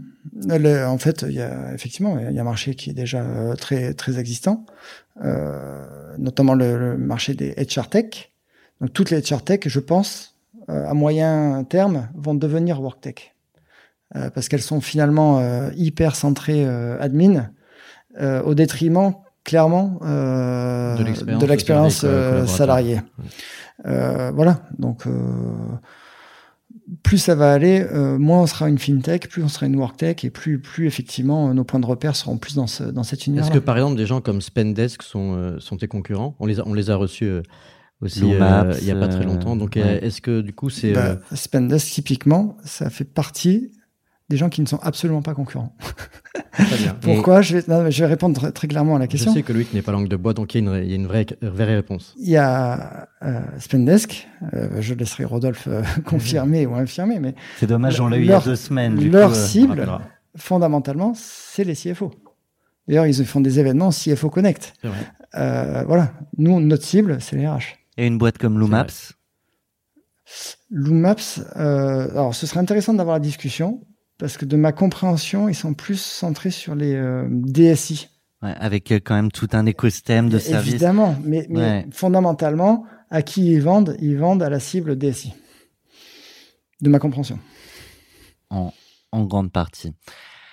Je vois euh, l'horaire qui file et, euh, Et, et finalement, excuse-moi, peut-être ouais, un commentaire sur ça. C'est ça fondamentalement. Quand on dit rester focus, c'est pas rester focus que sur une euh, fonctionnalité en tant que telle. On peut euh, décider d'élargir notre spectre d'activité. L'essentiel, c'est de pas changer de cible. C'est Ouais. ça qui crée du défocus en fait. C'est de vision aussi, ouais. focus sur la vision. Ouais. Alors, est-ce que, je sais pas si on arrive au terme du premier épisode, parce que j'avais une, j'avais des questions euh, sur, euh, ouais. sur la chaîne de financement, parce que c'est vraiment euh, une histoire euh, très rapide de financement. Tu as accédé très vite au statut de licorne. Et euh, on voit qu'il bon, y a eu plusieurs tours, et c'est vraiment, euh, vraiment euh, l'histoire parfaite de la startup qui fait site, série A, série B, série C, série D, etc. Donc bravo déjà pour ce parcours. Est-ce qu'à chacune de tes levées de fonds, ça correspondait un peu à un des pivots, c'est-à-dire de Launcher à Swile, etc. Ou est-ce que est-ce que c'est est-ce que tu as une nouvelle histoire à raconter qui permet d'aller chercher bah, le ticket supplémentaire? Et après, j'aurais une autre question spécifique sur SoftBank. Ok. Pour répondre à la première, du coup, euh, oui, le seed, on l'a fait en food tech. Et donc, euh, nos, euh, Daphne, euh, via Marie, avait, enfin, bon, quand elle raconte, elle dit qu'elle est plus misée sur, sur, sur éventuellement ma capacité à pivoter que, que sur le projet en tant que tel. Mais on va dire qu'en tout cas, officiellement, c'était à l'époque de la food tech, hein, qui n'a jamais, qui n'a jamais existé. La série A, c'était trois mois après le lancement officiel de notre carte titre restaurant, sur lequel on avait déjà pré-signé sans euh, sans société, ce qui était euh, loin d'être anodin. Pour un volume d'affaires que, que tu arrives à estimer à combien, tu te rappelles? Non, bah, sans société, ça devait être euh, sans société de 10 personnes en moyenne, parce que c'était vraiment les, les startups, euh, etc. Mais en tout cas, on, on sentait qu'on on avait... C'était vraiment une, une, une, une levée d'accélération. La série B, c'était encore une levée d'accélération sur la France. Parce qu'encore une fois... C'était toujours plutôt le- la carte restaurant. Là, c'était la hein. carte restaurant. Ouais. Série A, série B, c'était la carte euh, titre restaurant. Série C, euh, Swile. Euh, Donc, changement de marque, et Mais donc, Swile euh, au sens, ouais, je, vraiment, voilà, le changement de marque. Donc, assumer notre volonté et avoir les moyens d'aller étendre notre proposition de valeur. Et Series D, l'international. Donc ça amène à SoftBank. Et je euh, je sais pas si certains ont vu la, série We Crashed, mais qui parle de, WeWork. Et donc euh, SoftBank, c'est souvent au- autour de, parfois de certaines polémiques dans la Silicon Valley, c'est la capacité à survaloriser des sociétés. On pense euh, à leurs, interventions aussi dans, enfin dans plein des, grosses boîtes, mais WeWork c'était la, plus la plus classique.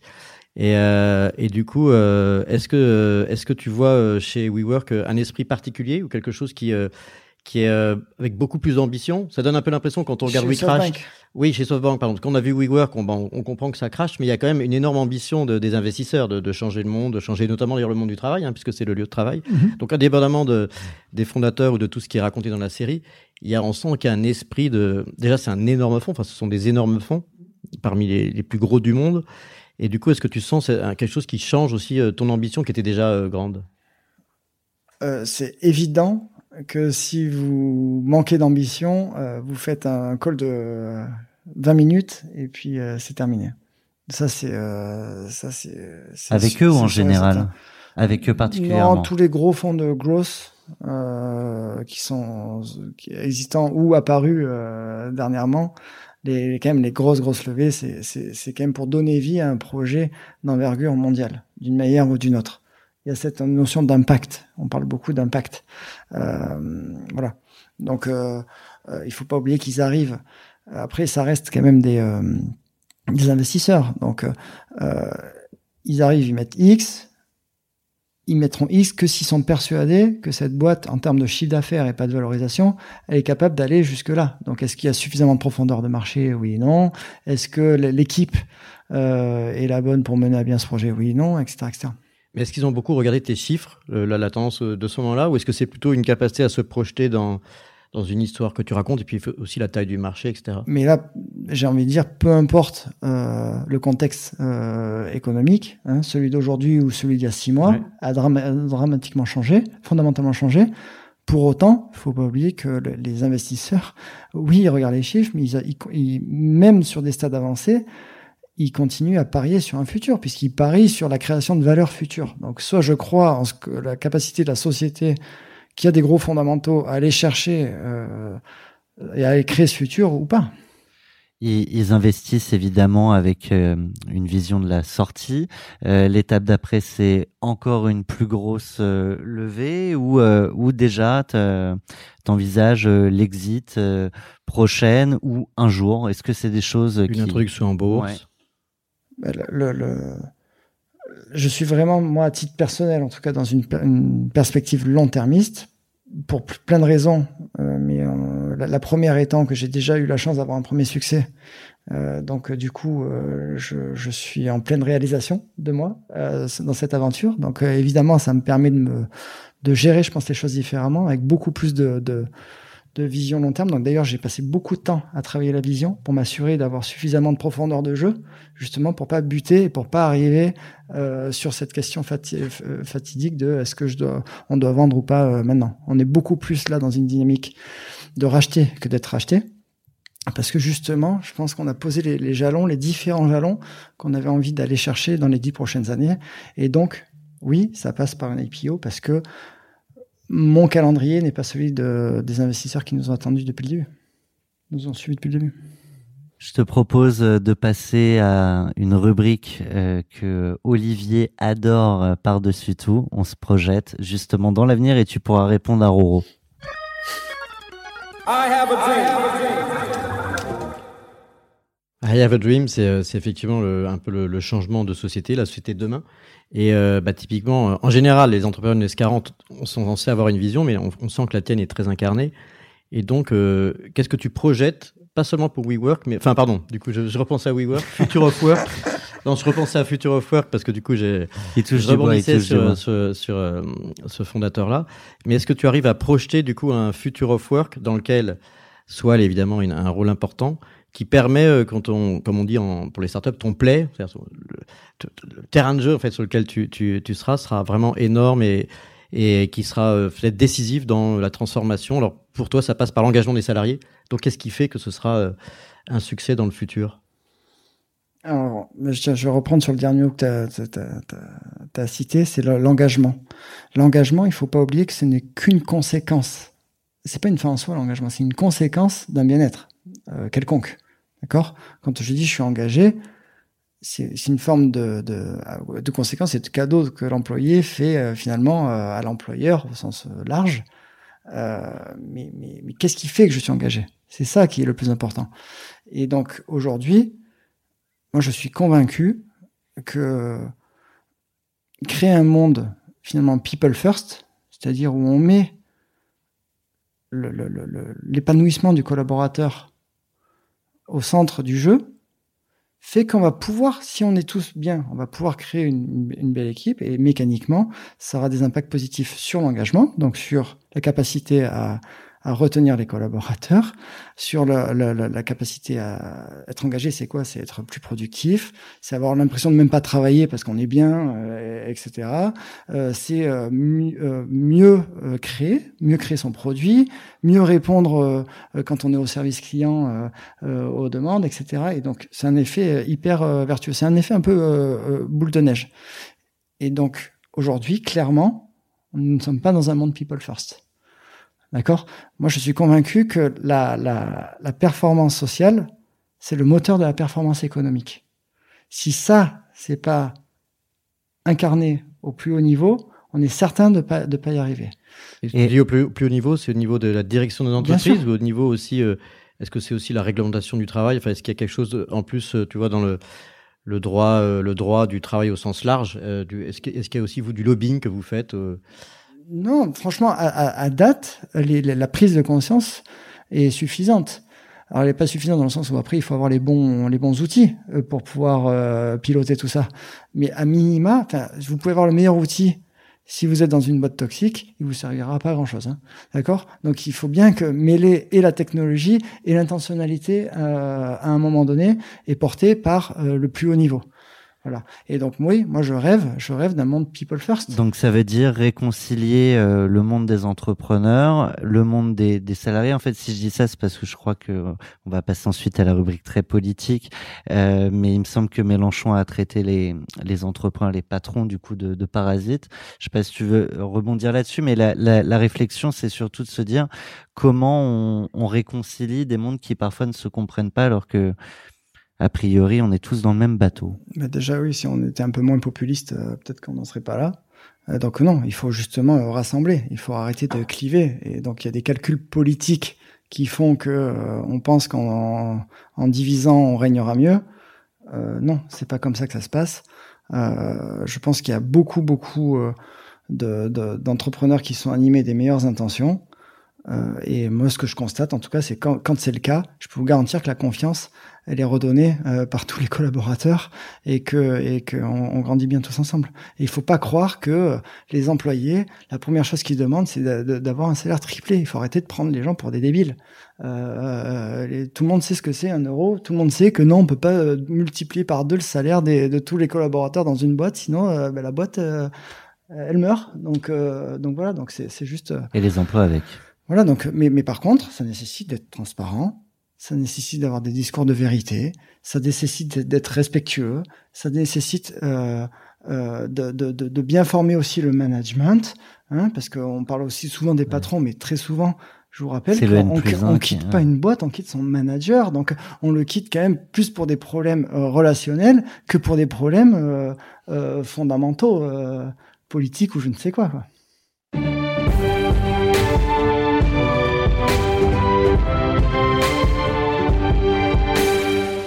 Française, français. Avec un taux euh, d'abstention à 0%, on a voté avec Olivier pour que tu deviennes président euh, le temps de cette rubrique. Que changes-tu, Loïc? Ou que conserves-tu Que déploies-tu si, tu étais président si j'étais président, euh, alors déjà premièrement, je serais jamais président. Euh... Beaucoup d'entrepreneurs disent ça. Ah ouais? Bah, ah, on, est, on est mieux être entrepreneur quand même. Ouais, ouais voilà, effectivement. mais euh, non, mais en fait, je, je, c'est un peu dans la continuité de ce qu'on a dit. C'est, euh, on le voit là, plus ça va, plus on est dans une société euh, clivée c'est pas comme ça, c'est pas comme ça que ça se passe. Et, et je suis pas d'accord.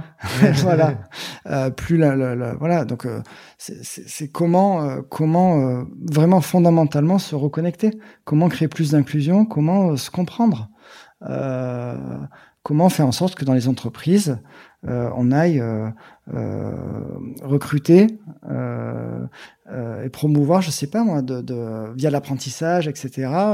et, essayer d'intégrer les jeunes des, des, des, quartiers qui sont quand même globalement fondamentalement exclus. Bon, c'est sûr que tant qu'on leur parle pas, on n'est pas prêt de, de, de renouer euh, un, un, dialogue quelconque. Euh, comment, bref, tout ce qui permet est-ce que de, du coup, de, promouvoir. Le... Et du coup, cette, cette, cette dimension inclusive, faut pas que ça reste juste des, des, des vœux pieux. Est-ce qu'il y a des actions que toi tu, tu penses pouvoir avoir en tant que citoyen ou euh, chef d'entreprise ou patron de soil? Est-ce que par exemple, dans le bien-être et l'engagement au travail, il y a des façons de mesurer aussi l'impact de la diversité, de montrer que ça peut être aussi, euh, c'est pas juste une, une, vision politique, mais que ça, ça crée aussi de la valeur? Non, mais déjà, ça, quand on parle de. on disait la, la, la diversité, c'est un, un, un, fait. Voilà, l'inclusion, c'est un choix. Euh, ça, je vais le tweeter. Ah, bon, bah, euh, c'est pas de moi, donc euh, vas-y.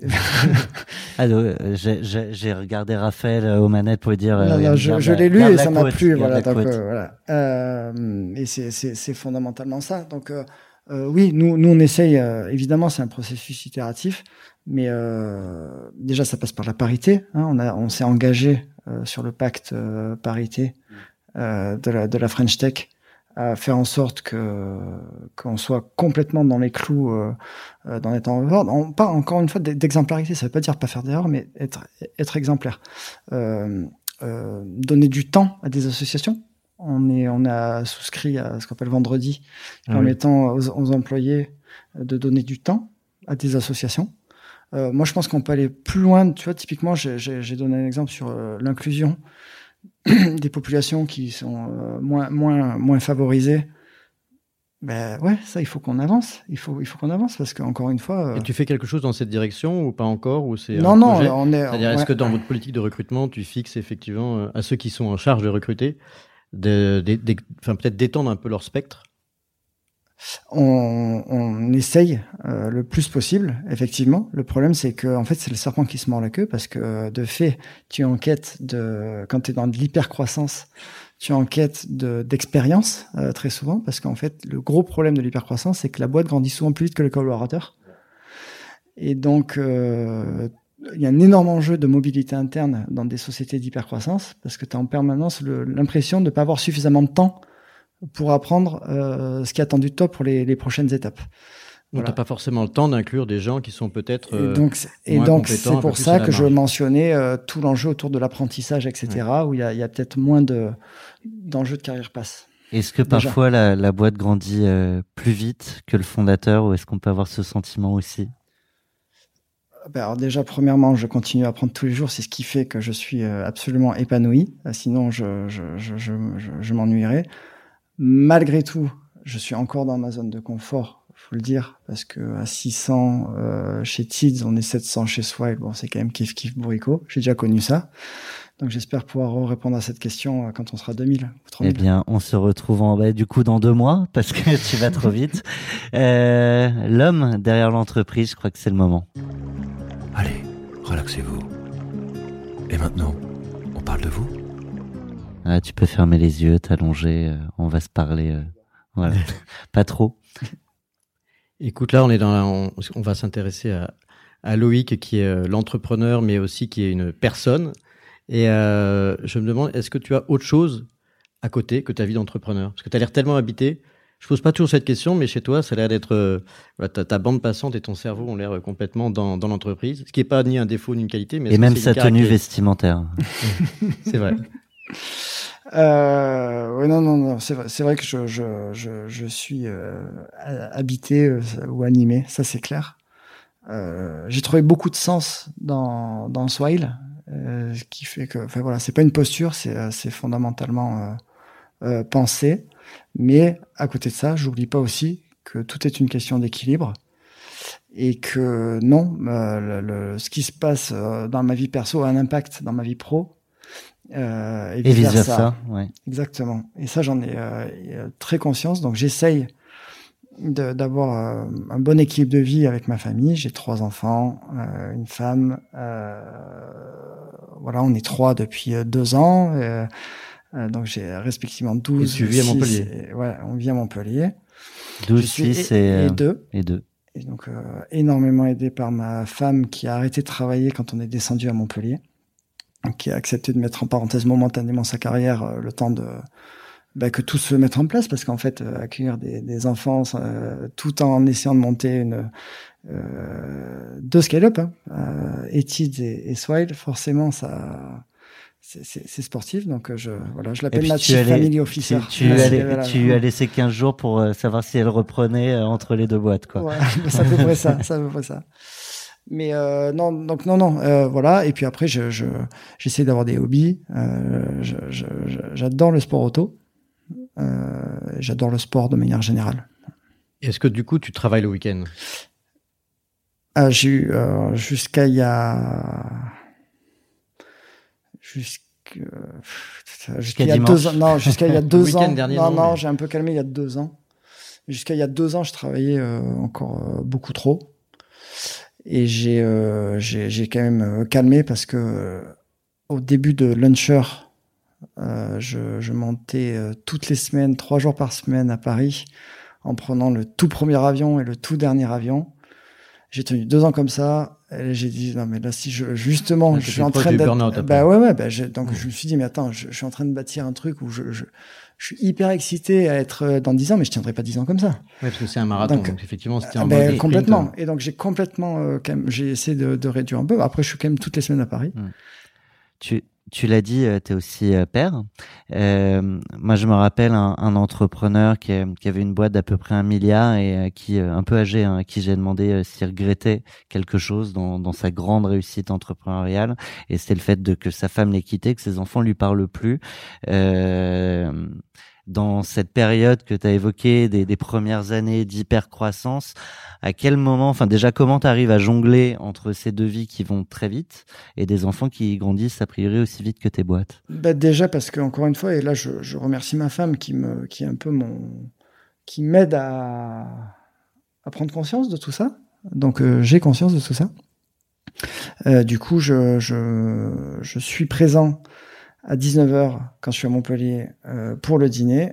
Je couche mes enfants, donc je fais une pause de 19 à 20h30. Et après, je peux, je peux retravailler. Et tous les samedis matins, j'amène mon fils au foot aussi. Donc c'est très important euh, pour moi. Donc on a quand même l'impression de passer des, des bons moments. Et alors là, euh, merci, euh, entre guillemets, hein, la pandémie. Parce qu'il y a une chose que je ne faisais pas, c'est-à-dire que bah, les enfants, ils ont, ils ont pas mal de vacances, hein, évidemment. Donc ils partaient en vacances sans moi. Euh, ce qui est, euh... Donc grâce à la pandémie, vous êtes restés ensemble. Exactement, parce que du coup, je peux les suivre, euh, je peux les suivre, travailler à distance, mais au moins je suis avec eux euh, le matin, le soir. ils ont l'impression, ils savent que je suis pas complètement là, mais mais je suis quand même là, quoi. C'est quelque chose que tu as gardé de la pandémie, c'est on part ensemble. On part ensemble. je, je, bosse, une... mais on part ensemble. Je pose une question un peu un peu provoque du coup sur le sur le rapport. Alors tu tu me répondras comme tu veux ou si je suis hors sujet, mais sur le rapport homme-femme le fait que du coup la femme s'arrête de travailler, ça sent le, schéma un peu ancien où du coup l'homme. Euh, et là, toi, tu dis family officer. Je dis, évidemment, j'ai bien compris qu'elle a un vrai rôle et ma femme n'arrête pas de me le dire aussi à moi, donc euh, je comprends le, sujet. Mais est-ce que, est-ce que, honnêtement, si par exemple ta femme te disait qu'elle voulait lancer une entreprise, tu serais capable de faire la même chose que ce qu'elle a fait? Euh, en sens inverse, c'est-à-dire, tu vois, de, de, se mettre, de toi, de te mettre en pause Franchement, franchement, ouais. Franchement, ouais. J'en attendais pas moi. Non mais franchement, et d'ailleurs je lui ai dit, je lui ai dit parce que typiquement, euh, là je sais, tant mieux c'est enregistré comme ça pour le ressortir plus tard. Euh, si euh, elle, est, elle a accepté de descendre à Montpellier, une ville qu'elle connaissait pas euh, du tout, euh, si elle a besoin euh, plus tard qu'on bouge de ville, etc., pour qu'elle puisse s'épanouir, etc., je la suivrai avec plaisir. C'est, c'est, on est ensemble, il n'y a pas de problème. Et, et elle le dit elle-même. Elle, elle a, elle a on avait besoin de bâtir un truc ensemble, au sens ensemble. Et elle s'est dit, là, il y a une opportunité qu'on peut pas laisser euh, passer. Elle devrait euh, être investisseur. Hein. De elle-même, quand euh, on a vendu Tease, elle m'a dit, mais alors Launcher à l'époque, soit elle m'a dit, mais ça va aller encore plus fort, plus vite. Donc c'est, en fait, c'est ma première supportrice. Donc on, est, ouais, on est ensemble, quoi. Ah, c'est génial. Et est-ce que, enfin, pardon, Vas-y, vas-y. J'allais revenir dans l'enfance. Oui, mais moi, moi, je voulais parler de tes enfants à toi, du coup, parce que finalement, bon, en dehors de la question du Covid, c'est vrai que le, rapport des, on se demande toujours si les entrepreneurs ont envie que leurs enfants soient aussi entrepreneurs. Donc, est-ce que c'est quelque chose qui, euh, ou est-ce que tu t'en fiches et tu dis, bah, l'important, c'est qu'ils soient, euh, qu'ils trouvent leur bonheur, ou est-ce que tu arrives à, tu te projettes euh, précisément vers eux, et est-ce que tu fais quelque chose dans ce sens, c'est-à-dire tu leur donnes une impulsion, tu leur transmets des choses qui vont aller dans une direction précise? Non, pour l'instant, je suis beaucoup plus euh, terre à terre. Euh, à 12 ans, on est dans la préadolescence. Euh, j'ai bien plus terre à terre. Voilà. on est encore un peu loin. Et si c'est deux, non, c'est beaucoup trop prématuré. En revanche, est-ce que je serais fier Probablement mais est-ce que je serais déçu s'ils ne le sont pas? Absolument pas non plus. C'est une évidence. Euh, J'espère qu'ils seront heureux. Voilà. Et c'est plus. C'est pas, c'est pas, voilà. Non, mais tu pourrais rêver d'un modèle de capitalisme familial. Non. Comme ça existait, hein, les, oui, Bouygues, Lagardère, Michelin, non. la famille Mullier. Ça marche? Peut-être. mais non. peut-être. Parfois. Certainement, ça a marché, mais après, je, ça, ça continuera peut-être de marcher dans certains cas, mais. Euh... Je reviens, je reviens du coup en. Euh, juste pour, quand parce que ça, ça, pour le coup, tu vois, moi je viens d'une famille euh, de médecins. Typiquement, j'aurais détesté. C'est-à-dire, mais quand je dis euh, dans la santé, c'est tout le monde. C'est mon père gynéco, ma mère urgentiste, mon frère kiné, ma sœur sage-femme, mon oncle dentiste, ma, ma, ma, ma, ma tante aide-soignante, ma marraine. Voilà j'aurais détesté qu'on me force à aller euh, dans la médecine. Donc, euh, et, et j'ai réussi à trouver ma voie. T'es passé du scalpel à la scalope. Voilà, ça peut, ça, peut Mais est-ce qu'il y, avait, une, il y avait quand même une pression induite pour euh, que tu ailles vers la médecine, même si c'était pas dit? Il y avait une sorte de tendance naturelle à éventuellement t'inscrire en médecine? Non, Non, il n'y a pas une tendance, mais par contre, tous les repas familiaux, ça tournait autour des sujets, autour de la médecine, etc. Donc, euh, euh, franchement, je pense, je j'aurais jamais posé la question, mais je pense que si typiquement mon frère et ma sœur ont fini respectivement euh, kiné et sage-femme, qu'on n'aille pas me dire qu'à un moment donné, euh, ça soit pas un minimum lié, quoi. Même si, euh, même si j'ai pas eu l'impression qu'il y a eu de la moindre pression. Mais est-ce que chez toi, ça peut être un, un ressort euh, de, de moteur, etc., qui est de- d'obtenir l'assentiment ou la fierté de ta famille, voire de, de ton père ou de, ou, de, ou de tes parents en général C'est c'est- Parfois, euh, chez les entrepreneurs, il y a soit un sentiment, de, enfin, une volonté de revanche, ou parfois de recherche de reconnaissance, et parfois pas du tout, parce que Du ça coup, dépend des parcours de c'est vie. c'est quoi le en moteur fait, en non, fait, je rem- non, pour le coup, euh, le moteur, je crois que c'est la création et le- et l'impact. Donc c'est les deux cumulés. C'est-à-dire que la création sans l'impact, c'est, euh, ça, ça fait un peu savant fou. Euh, l'impact euh, sans être euh, dans la création, je crois pas que ce soit moi. Euh, ce qu'on appelle du développement pur, Ouais. euh, c'est pas moi. Et donc c'est vraiment euh, mêler les deux. Et donc moi, oui, j'ai trouvé ma, j'ai trouvé ma voie. Et en fait, là où je les remercie euh, tous d'ailleurs, c'est de pas m'avoir mis de bâton dans les roues pour le coup. Mais ça aurait pu être le cas. Donc euh, à minima, on m'a quand même laissé ma liberté de faire ce que j'avais envie de faire. C'était risqué, hein, parce que je commence avec rien, je commence avec 800 euros par mois, euh, euh, TIDS. Euh, je vends une voiture pour tout mettre dans TIDS. Donc non, non, ça aurait pu être... Ça Mais du pu coup, être, si ça vient pas de tes parents, est-ce qu'il y a une inspiration autre dans ton environnement et Ça peut être un oncle, ou ça peut être des amis, ou quelque chose qui fait qu'à un moment donné, tu as eu envie de devenir entrepreneur? Non, Franchement, non. C'est cette envie. Je suis un compétiteur. Donc, tu me vois sur un terrain de foot, typiquement, j'aime bien la gagne. Ça, c'est en moi. hein. Quand j'avais euh, 6 ans, 7 ans, je calculais pas. J'étais comme ça, quoi. Donc, euh, euh, et j'ai toujours euh, aimé euh, créer, dessiner. Tu vois, je, je prenais mes jouets, je les démontais, etc. Donc, euh, non, j'ai toujours cet esprit créatif et compétiteur en même temps. Donc, euh, tu vois, c'est pour ça que ça, ça fait un peu un ensemble. euh, Ouais, c'est clair. Je, je voulais aller ouais sur ce- cette jeunesse et qu'est-ce qui a forgé le créateur et, et ce besoin d'impact. Tu l'as un petit peu évoqué. Est-ce que tu avais un business petit dans la cour d'école? Certains revendaient des cartes Dragon Ball Z, d'autres copiaient des, des CD pour les revendre à leurs copains. Bah, ça, c'est en, en train de décrire mon frère, en fait. Donc, ma, ma mère était persuadée que mon frère allait devenir un grand entrepreneur. Bon, il a fait une belle carrière. Il est en train de faire une belle carrière, mais il est, tu vois, finalement, c'était moi l'entrepreneur et il aurait pas misé un euro sur le fait que je suis entrepreneur. Donc, comme quoi, les caractéristiques pour être entrepreneur, c'est pas forcément être euh, fondamentalement un vendeur de cassettes dans la cour de récré euh, quand t'as 6 ans, quoi. On est joueur. Euh, je l'ai dit en intro, euh, l'entrepreneuriat, c'est euh, les toutes premières fois. Ce qu'a dit aussi Olivier en intro, c'est qu'on fait zéro bullshit. Alors, je te propose question, réponse euh, tac au tac.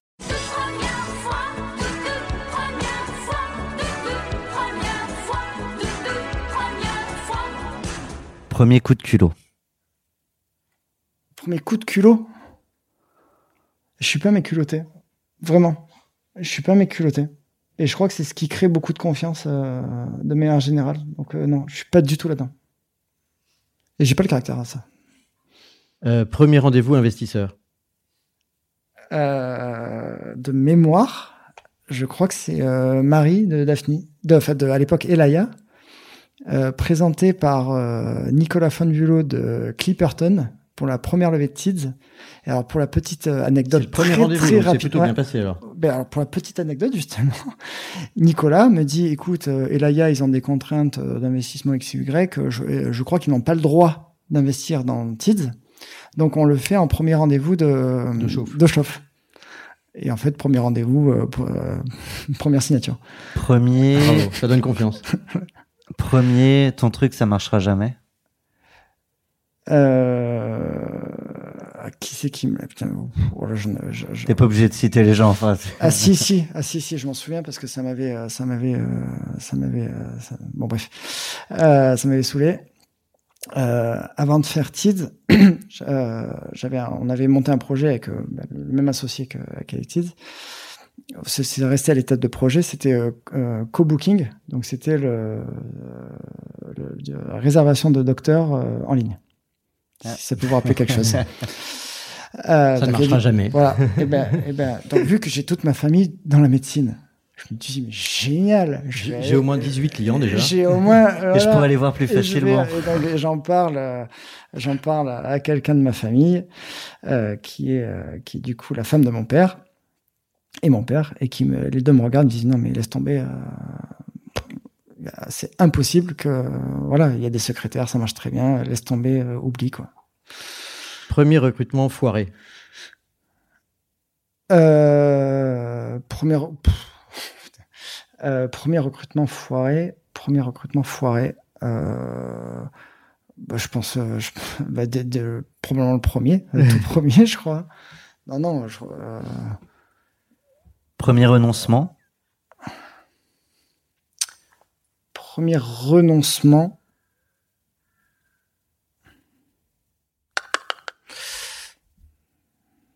J'ai pas là en live. Alors, Pas de problème. Un dernier premier. Premier achat que tu as fait après euh, ton premier exit. Ah, super. Euh, je crois que j'ai acheté, euh, je crois que j'ai acheté un sac à ma femme. Ok, respect. Euh, premier nom à une proposition de rachat? Je reste sur le sujet exit. Euh, alors, c'était le premier nom. Il faut savoir que avant, euh, avant de vendre Tids à Altis, on était en discussion avancée avec un autre euh, groupe et ça a capoté euh, assez euh, tardivement. Un groupe américain. Et euh, il s'avère que ce même groupe a complètement chuté en bourse euh, ensuite. Donc, on était euh, très contents de finalement ne pas être allé au bout. Ils étaient déjà en concurrence avec Altis ou Altis est arrivé après? Après. Et pourquoi, pourquoi, il est- c'est, pourquoi ça a capoté? C'est vous, c'est eux, c'est. C'est euh, un- finalement euh, trop de un misfit, un misfit. Et- mais euh, qu'on a découvert assez tard en fait. C'est ça qui, qui était assez dérangeant. On te fera revenir pour parler juste du, du sujet euh, exit. Euh, on se prend une claque? Olivier Tu valides? Carrément.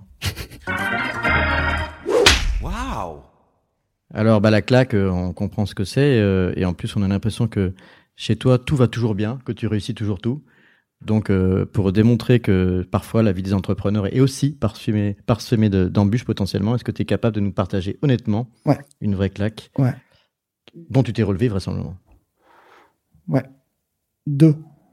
Comme ça. Comme ça, tu diras pas que j'en ai Voilà, cité bon. zéro. Une pour chacun. No bullshit zone. No bullshit. Alors, la première, elle est, elle est pas liée à l'entrepreneuriat directement. Elle est plutôt liée à mon, à- quand j'étais en maths sup. J'ai foiré allègrement ma maths sup et j'en ai retenu euh, un énorme apprentissage. C'est que quand, euh, quand on t'arrives, on est tous, euh, déjà, la manière dont on se présente en maths sup, c'est on te demande de donner ta, no- ta note en maths et en physique. C'est euh, ton prénom, ta note en maths et ta note en physique. Ça, c'est pour dire bonjour. Enchanté. Enchanté. Bonjour. Donc, bien pour monter le- l'esprit de compétition. Et là, en fait, tu as ceux qui tombent. Donc, tout, tout le monde était aux alentours de 18 euh, ou plus. Et là, tu as ceux qui tombent à, entre 4 et euh, entre 3 et 6, on va dire, dont je faisais partie. Euh, ceux qui étaient entre 6 et euh, 10 et ceux qui restaient à 18, en fait. Et moi, ce qui m'a marqué, c'est que les, il y en avait trois qui étaient à plus de 18. C'est non seulement ils étaient restés à 18, mais ils aidaient toute la classe. Et c'est de là que je, et alors que ceux qui étaient entre 6 et 10, ils étaient persuadés d'être les rois du monde, parce qu'en fait, ils écrasaient le, Les tous ceux, tous ceux qui étaient en dessous. Parce que vu qu'il y avait cet esprit de compétition. Et c'est là où j'ai appris une, une équation qui m'a suivi, c'est que l'excellence, la vraie excellence, être excellent, Ouais. c'est la performance, le 18, fois la bienveillance. C'est eux qui, qui tirent toute une équipe vers le haut. C'est-à-dire que non seulement ils sont excellents, mais en plus ils aident tous les copains. Alors que, si tes performances, en disant avec ton 10 là, mais que t'es un gros connard, ça marche pas quoi. 1000 fois 0, ça vaut 0. Est-ce que ceux qui ont eu 18, euh, tu as eu des nouvelles après? Est-ce qu'ils sont. Euh, Euh, j'avais, j'ai eu euh, deux d'entre eux qui m'ont envoyé des petits messages sympas euh, parce que après j'avais, j'avais euh, arrêté du coup. Enfin, j'avais pas fait la deuxième ah, année. T'as t'as laissé tomber du coup. À, à Je suis allé au bout, mais je suis allé au bout, mais j'ai 6 pas fait la 10. deuxième année. Et quand ils avaient vu euh, Tids, ils m'avaient envoyé un petit message. Tu nous as promis deux claques. La deuxième, c'est euh, Tids, euh, où on doit faire une grosse restructuration euh, côté tech, euh, je- une, une réorg euh, fondamentalement. Euh, là, ça, ça va pas parler, je, je sais pas comment le dire simplement, mais il y a une grosse réorganisation à faire. Euh, on, on passe de component team à feature team, donc. euh, Et en fait, ça, ça se passe hyper mal. Euh, côté humain ou côté Côté tech humain. Côté, enfin, parce qu'il y a des résistances de partout, partout, partout. Et là, je comprends pas. Parce que nous, on est animés par les meilleures intentions du monde. Et on, ne et on voit bien que c'est la bonne chose à faire, vu notre contexte. Et euh, ça se passe pas, quoi. Et vous êtes euh, cofondateur. Et vous voyez qu'en fait, il y, a des, y a des pots de banane dans tous les sens, vous comprenez pas. Et en fait. Tu as fini par le comprendre? Ben oui. Ben, je l'ai fait compris. Et ma conclusion, c'est la culture. Ah oui, d'accord. Donc, ma conclusion, c'est de dire, mais en fait, c'est normal, on n'a pas fait gaffe. Chacun, chacun se voyait à, à titre individuel, il n'y a pas de problème. Mais on était tous là pour des raisons différentes, en fait. Donc si on sait, si on ne dit pas les choses entre nous dès le début, évidemment que quand on doit euh, changer de cap, il y en a qui, qui lèvent les pagaies, il y en a qui remettent à contre-courant, il y en a qui euh, ça, ça, peut pas marcher quoi. Et ça, ça m'avait euh, et ça m'avait marqué parce que c'était un. est-ce que ça a mis la boîte en péril aussi ou pas? Est-ce que ça, ça risque Non, mais on l'a fait dans la douleur. Euh, on a dû euh, changer euh, de, de, CTO. On a, enfin, ça, ça, ça, a été compliqué. Ça a été compliqué et je trouve que ça en valait pas la peine. Et, euh, et moi, à titre perso, vu que je suis hyper empathique, etc., j'ai, je. T'étais pas heureux de cette situation Non, non, non, non, non, pas du tout. Et ça avait duré six mois, et donc c'est pour ça que je m'en souviens très long, bien parce que j'ai trouvé ça trop long, quoi beaucoup trop long. Carte blanche pour 40 nuances de Next. Un café noir, une carte blanche. Euh, c'est le moment où euh, normalement on te coupe presque pas avec Olivier. Euh, c'est le moment où l'entrepreneur du Next 40 finalement a pas eu l'interview qu'il espérait sur 40 nuances de Next et a envie quand même de ces trois minutes pour aborder un sujet de son choix qui peut être aussi un sujet en dehors de la vie entrepreneuriale Bien de, sûr. la société actuelle. Non, mais ça va être lié à la société, euh, justement. Alors, du coup, euh, promis, c'est pas un poste sponsorisé euh, pour toi, Olivier, mais, euh, mais en tout cas, euh, vis-à-vis de 2050. Mais je, je, on parle beaucoup de. je crois que le propre enfin, d'un entrepreneur, c'est avoir de, de l'impact. Et de tous les gens qui au-delà de l'entrepreneur, tous les collaborateurs qui rejoignent une scale-up euh, visent à avoir de l'impact. Avoir de l'impact, c'est justement avoir un impact sur la société. Pour avoir un impact sur la société, à un moment donné, oui, il faut avoir la meilleure équipe du monde, mais pour avoir la meilleure équipe du monde, il faut des moyens. Hein. il faut appeler un chat un chat. Et donc, j'aimerais beaucoup qu'on qu que, que la, la finance soit beaucoup plus dirigée sur des projets qui font du bien à la société et pas que bien au portefeuille. C'est la seule façon d'arriver à avoir un impact sociétal parce que au-delà de l'intention, si on n'a pas l'argent pour le faire, on n'est pas défiant, on ne peut pas en fait. C'est juste mathématiquement pas possible. On sera cantonné à faire des projets euh, locaux qui nous feront du bien dans un tout petit périmètre. Mais là, on n'est pas en train de parler d'un truc euh, local. Là. Il faut qu'on change les choses de manière euh, global. Euh, le modèle actuel ne fonctionne pas. Voilà, et euh, que ça soit euh, euh niveau environnement, mais également sociétal, etc. Il y, a, tellement de choses à faire. Les fonds sont là, d'accord? Là, on sait qu'à l'instant T, le 21 juin 2022, les marchés sont compliqués, mais en fait, la réalité, c'est que l'argent, il est encore là, d'accord? Faisons en sorte qu'il soit mieux, mieux distribué. Et pour qu'il soit mieux distribué, il faut impérativement non seulement les VC soient beaucoup plus exigeants sur ce qui est attendu d'un point de vue RSE euh, sur les, projets, pour qu'il y ait vraiment cet éveil des consciences. Mais pour être certain que ça marche bien, il faut que les, les investisseurs des investisseurs, dans ce qu'on appelle les LP, eux-mêmes soient extrêmement exigeants sur l'usage que de, leur argent. De, de, leur argent. Ok?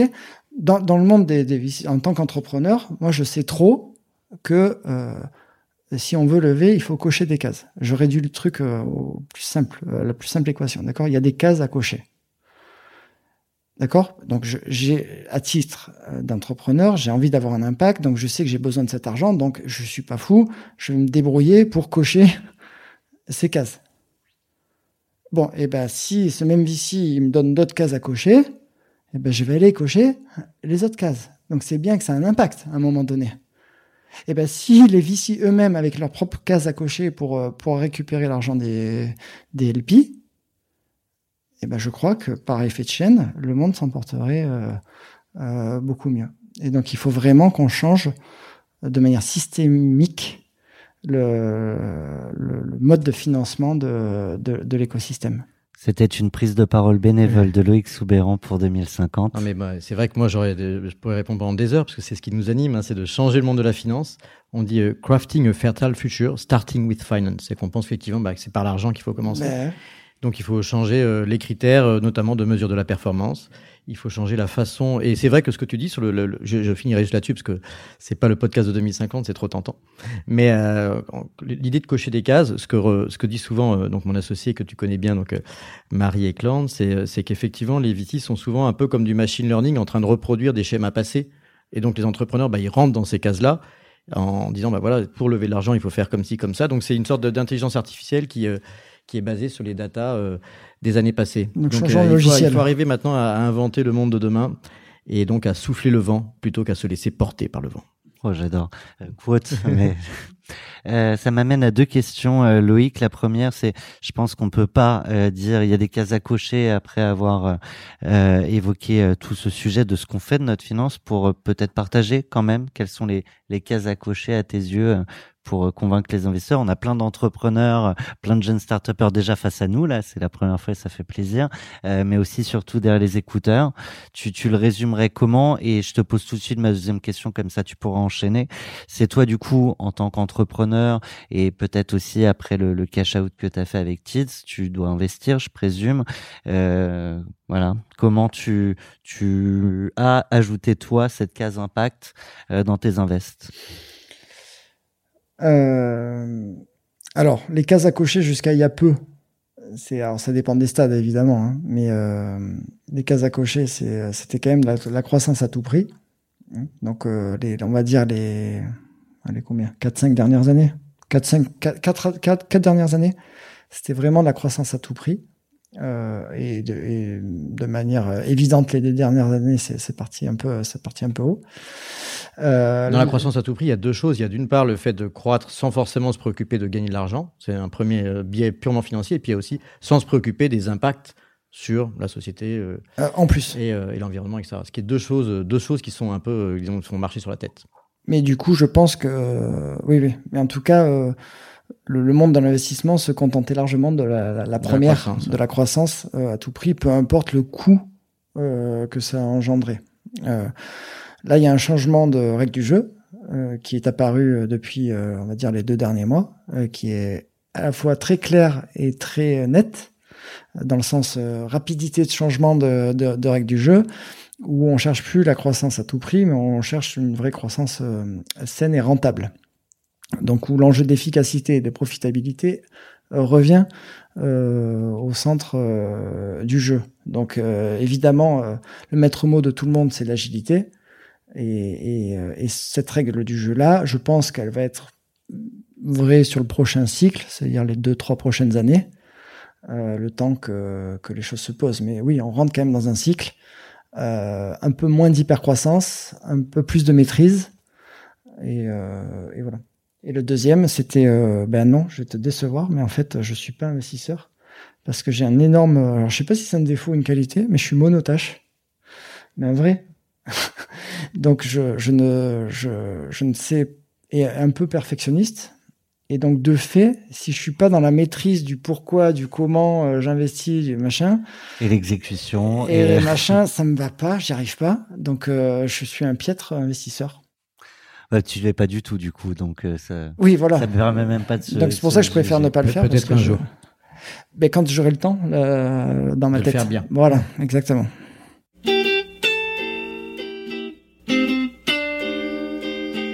Alors, des petites notes d'Aretha Franklin, c'est une invitation à, à choisir une sista. Je sais que c'est le, bah, dans le Next 40, il y a trop peu de, trop peu de femmes. On le redit, on le redit à chaque fois, à chaque Et- épisode. Et zéro cette année, je crois, Je- si je dis pas zéro de bêtises. Ouais. Euh, alors non, c'est encore plus grave. Il me semble qu'il y en avait quand même une, mais bon, enfin bref, en tous les cas, il n'y en a pas assez. Et de toutes les façons, même dans les, dans les baromètres France Digital régulièrement, et ça, on voit qu'il y a moins de 10% des, des start qui sont des start Donc c'est aussi, euh, indépendamment de trouver des solutions, on peut au, au moins les mettre en lumière. Donc coup de projecteur du podcast 40 nuances de Sista. Est-ce que tu peux nous en sélectionner une et éventuellement lui poser une question et on lui dédiera une émission? Super. Euh, alors j'ai pensé à, à quelqu'un que je connais depuis un petit moment. Euh, c'est Clara Chapaz. Euh, qui, euh, qui, euh, qui a fait des choses absolument fantastiques euh, en tant que euh, femme dans sa carrière, notamment chez Vestiaire Collective où elle a eu un impact majeur et qui là a pris les rênes de, de la French Tech. Donc je sais pas si c'est l'entrepreneuriat en tant que tel, mais en tout cas ça met énormément en lumière tout ce qui est fait. La première chose qu'elle a faite pour moi, c'est l'entrepreneuriat. Hein. Elle met en place un pacte euh, parité euh, qui fait du bruit. Elle éveille les consciences. Et en fait, qu'est-ce qu'on cherche vers un entrepreneur? C'est ça, c'est avoir de l'impact, éveiller les consciences. Et donc, le fait qu'elle ait été euh, longtemps dans le privé, là, se mettre au service d'une cause publique pour justement avoir plus d'impact, euh, peut-être par, par, par effet de réseau dans le privé, je trouve ça brillant. Euh, et voilà, en plus, elle, elle, attend un heureux événement. Euh, c'est, enfin, c'est parfait. Enfin, c'est très bien. Ça et, fait et beaucoup de bien là. Est-ce que tu aurais une question à lui poser? On est très content. De... Et d'ailleurs, on remercie la French Tech qui est notre partenaire de 40 millions mmh. Au passage. Ben, la question du coup, c'est euh, quand est-ce que tu comptes te relancer dans le grand bain d'entrepreneuriat? Eh ben, cette question, euh, c'est euh, Solène, euh, notre associé, qui lui posera quand les deux seront revenus de leur congé mat. Euh, merci beaucoup Loïc. Je vous propose euh, maintenant de passer euh, aux questions de la salle. C'était un premier tournage de 40 nuances de Next en public. T'as vu, j'ai bien géré le timing. Hein. on a un petit peu de temps pas de pas de stress. Alors mesdames, euh, messieurs, si quelqu'un euh, veut se lancer, euh, Loïc est monotache et répond à une question, une réponse. Donc sentez-vous libre de lui poser vos questions. Après, Merci de poser la première question. La première, c'est toujours la plus difficile. Et alors, du coup, tu peux nous dire éventuellement si tu veux qui tu es. Ça fera un peu de pub à, à ta boîte. Euh, et si tu es abonné déjà, car en nuance de Next, ou si tu vas le faire à la sortie de, de cet échange. euh, ma, ma, ma, boîte, c'est BPI France. Donc, il euh, y a d'autres personnes qui font encore oui. mieux la publicité que moi. Mais euh, j'ai une question sur, parce qu'on parle beaucoup du, euh, dans le Future of Work, des statuts auto-entrepreneurs je vais arriver, auto-entrepreneur, freelance, etc. Euh, et des inégalités aussi qui sont engendrées euh, par ces statuts euh, parce que ils ne bénéficient ils ne bénéficient souvent pas des bénéfices justement euh, que euh, Swile facilite, dont, dont Swile facilite l'accès pour les employés. Est-ce que c'est quelque chose que Swile justement a en tête dans sa vision sur le moyen long terme? Mmh. Clairement. Alors, bah, merci pour ta, pour, pour ta question. D'autant plus qu'en ce moment même, on fait une campagne dédiée à, à, à qu'on appelle Ode au salariat, c'est-à-dire vraiment, euh, c'est une campagne qu'on va appeler tout plaqué, tout plaqué pour. Alors tout le monde va répondre euh, devenir éleveur dans le Cantal. Ben nous on dit tout plaqué pour devenir salarié. C'était bien vu d'ailleurs. Parce qu'il y a, parce que effectivement en fait il y a plein d'avantages à être salarié et le gros sujet, c'est nous typiquement on, on, se, on parle beaucoup au pouvoir public pour dire c'est pas normal que des freelances ou euh, d'autres euh, typologies de, de, de, de, de statuts ne bénéficient pas de certains de ces avantages-là. Euh, c'est pas, c'est pas, et l'accès au crédit, enfin il y a plein et, de sujets. Et, hein. et c'est pas normal. Et donc à l'instar de ce que je disais euh, en, en, début de, de, de, de podcast, où euh, on disait nous, en tout cas chez nous, on, on, vraiment, tu ne peux pas savoir chez nous qui est quoi d'un point de vue statut parce qu'on s'en fout il faut impérativement que ça soit une réalité aussi euh, dans, dans, pour, pour chacun d'entre nous. Si, quel que soit le statut qu'on a, il faut vraiment aller vers une forme de, de d'aplanissement de tout ça. Une autre question. Alors, je vous propose de lever la main pour la question d'après, comme ça, pendant que la question et la réponse se posent. On... Fluidité. Voilà, exactement. Bonjour. Euh, bonjour. Donc, euh, moi, c'est Agnès. Je suis la cofondatrice de Good Station. Euh, merci beaucoup euh, pour la présentation. Moi, j'ai plutôt une question personnelle, c'est-à-dire par rapport à l'impact et ce truc de dire, ok, je construis quelque chose, faut que ça ait de l'impact, l'impact, pardon, mais à quel moment on se dit, ok, là, j'ai réussi, là c'est bon, j'ai eu de l'impact, je suis content de moi en tant qu'entrepreneur et euh, c'est bon, je, pour, je pourrais m'arrêter là et je serais très content. Alors nous, on s'est mis un cap, en tout cas avec Swile, parce qu'effectivement, c'est bien beau de parler d'impact, mais il faut un minimum d'objectifs. on a envie d'avoir un impact sociétal, c'est-à-dire vraiment faire, essayer de faire avoir ces prises de conscience au, sein des sociétés pour qu'elles deviennent people first, euh, etc. On s'est mis le cap à 100 millions d'utilisateurs euh, parce qu'on pense que sur, euh, à partir de 100 millions, tu commences à avoir un impact sociétal. Ça touche pas la terre entière, mais en tout cas, ça, c'est un impact sociétal. Voilà. Est-ce que quelqu'un aura la question d'après? Bonjour, je m'appelle Vladimir, je suis ben, orthodontiste. Et euh, profession médicale. voilà. En fait, ce que tu disais sur euh, sur le fait que tes parents faisaient quelque chose que tu n'aurais pas voulu faire euh, par la suite, bah ça m'a touché à la fin de mes études. J'ai commencé à travailler depuis peu. Après 9 ans d'études, on se rend compte qu'on n'aime pas ce qu'on fait et c'est assez compliqué.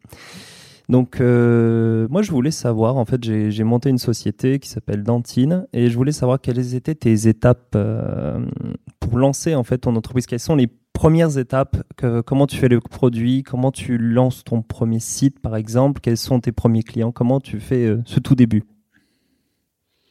Ben, Sur, Swile, euh, si tu veux, ça a été, euh, je, je l'ai dit, hein, avec littéralement un mock-up, donc c'est même pas un produit live.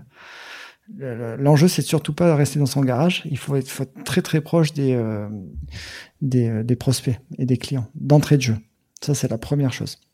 La deuxième chose, c'est qu'on a tous l'image de l'entrepreneur euh, résilient. Euh, on lâche rien, je lâche rien. C'est ça la résilience, je lâche rien. Mais en fait, on confond très souvent la résilience et l'entêtement. je, me prends un mur, je refonce dans le mur, euh, une deuxième fois, je refonce dans le mur une troisième fois, plutôt que d'accepter de pivoter. Parce qu'en fait, la réalité, c'est que trop souvent, les entrepreneurs, quand ils se lancent, il y a le poids, il y a le poids des gens autour de nous Hein il y a le regard des gens autour de nous. Ah, tu viens de, lâcher ton job, sérieux? Donc, euh, voilà. Euh, Puis quand ça prend un peu de temps aussi à. Voilà. Et donc, dès l'instant où en fait tu es face à tes premiers échecs qui n'en sont même pas encore un, puisqu'en fait tu es juste en train de parler à des prospects, et évidemment ta première idée, c'est clairement pas euh, celle qui va être euh, développée in fine. Il faut juste se dire que ma première idée, c'est le, c'est la, le, je mets le pied à l'étrier pour entrer dans le monde de l'entrepreneuriat. Mais après, les 12 à 18 premiers mois, il faut être focalisé sur un truc, c'est trouver le bon angle d'attaque du marché que vous attaquez. C'est normal en fait de tous les trois jours euh, affiner, changer un peu d'attaque, changer le produit, changer le machin. Vous avez une cible, il faut, par contre, il faut se tenir à la cible. Si vous changez de cible tous les trois matins, là, effectivement, ça, c'est pas bon. Mais si vous êtes conscient que la cible elle est bonne, le marché en valeur absolue est bon, c'est normal. En fait, c'est même un devoir. C'est un devoir de tourner autour du problème jusqu'à pardon jusqu'à trouver le bon angle euh, d'attaque et donc faire fi complètement du regard euh, extérieur en mode ça marche pas non c'est normal parfois il y a des trucs sur un petit truc comme ça ça, ça, fait le déclic merci le, temps que le micro se passe, j'ai une question d'un jeune entrepreneur que tu, pourrais dire que c'était. En fait, j'ai complètement oublié de le, partager tout à l'heure. Je te propose de l'écouter et de nous dire. Soit elle est à la fois euh, au Brésil, à Montpellier, à Paris et sûrement dans d'autres villes. Et je me demandais comment Loïc faisait à titre personnel pour euh, gérer son temps, pour donner un sens de présence avec chacune des entités, tout en euh, arrivant à être ancré et passer du temps pour lui. Donc ça m'intéressait de comprendre ça. Comment il gérait cet équilibre d'une boîte qui est déjà globale. Est-ce que tu as un hologramme, par exemple? Qui, te pose, qui te pose la question, pardon? C'est Jean-Charles de Allen. Euh, comment je fais? Euh, ben c'est, euh, je, je, voyage déjà beaucoup. beaucoup au Brésil? Au Brésil, c'est tous les deux mois. au Brésil, c'est pour le boulot, ouais. Ah oui, oui. Ah oui, non, c'est aéroport, bureau, bureau, aéroport. avec, ta avec, ta belle chevelure, on imagine que tu vas aussi faire du surf. Ouais, dans une autre vie. Surtout que c'est Sao Paulo. Sao Paulo, c'est la capitale économique, mais euh, je peux te garantir que la mer, elle est loin quand même. Euh, c'est pas les plages, oui. Voilà, non, c'est pas, c'est pas, pas, c'est pas Copacabana. Euh, donc non, mais premièrement, je voyage beaucoup. euh, deuxièmement, je voyage beaucoup. Et voilà. Et donc en fait, le, la clé, c'est pas tant comment on réussit professionnellement, c'est comment on arrive à trouver le bon équilibre vie pro vie perso, parce que quand tu reviens du Brésil, euh, t'es bien KO, t'as ton week-end qui est fichu, donc c'est encore un week-end en moins euh, euh dans ta vie perso. Donc c'est plutôt euh, s'assurer d'être très très aligné euh, avec la personne qui partage votre vie parce que c'est pas une, c'est pas un long fleuve tranquille, quoi, tout simplement.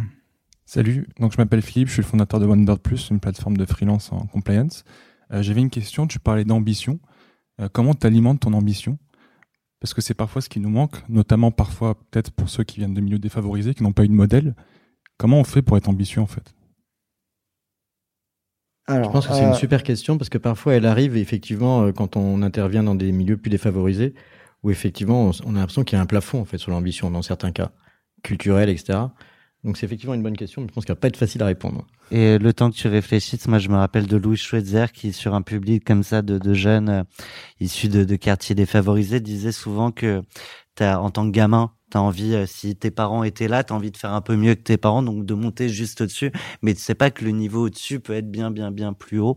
Est-ce que c'est une première, un premier angle de, de Non, mais euh, oui, dans le sens où en fait, on est tout le temps limité par nous-mêmes. Hein. Euh, alors, on va dire le contexte, le machin, mais fondamentalement, c'est toi qui portes tes propres euh, limites. Donc, la question, c'est comment est-ce que tu arrives à, à les, à les outrepasser?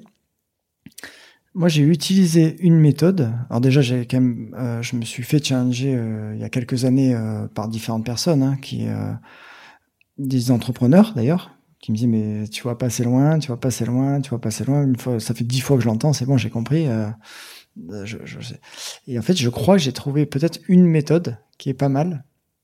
C'est la méthode du x10. Euh, euh, et, euh, c'est une, histoire réelle.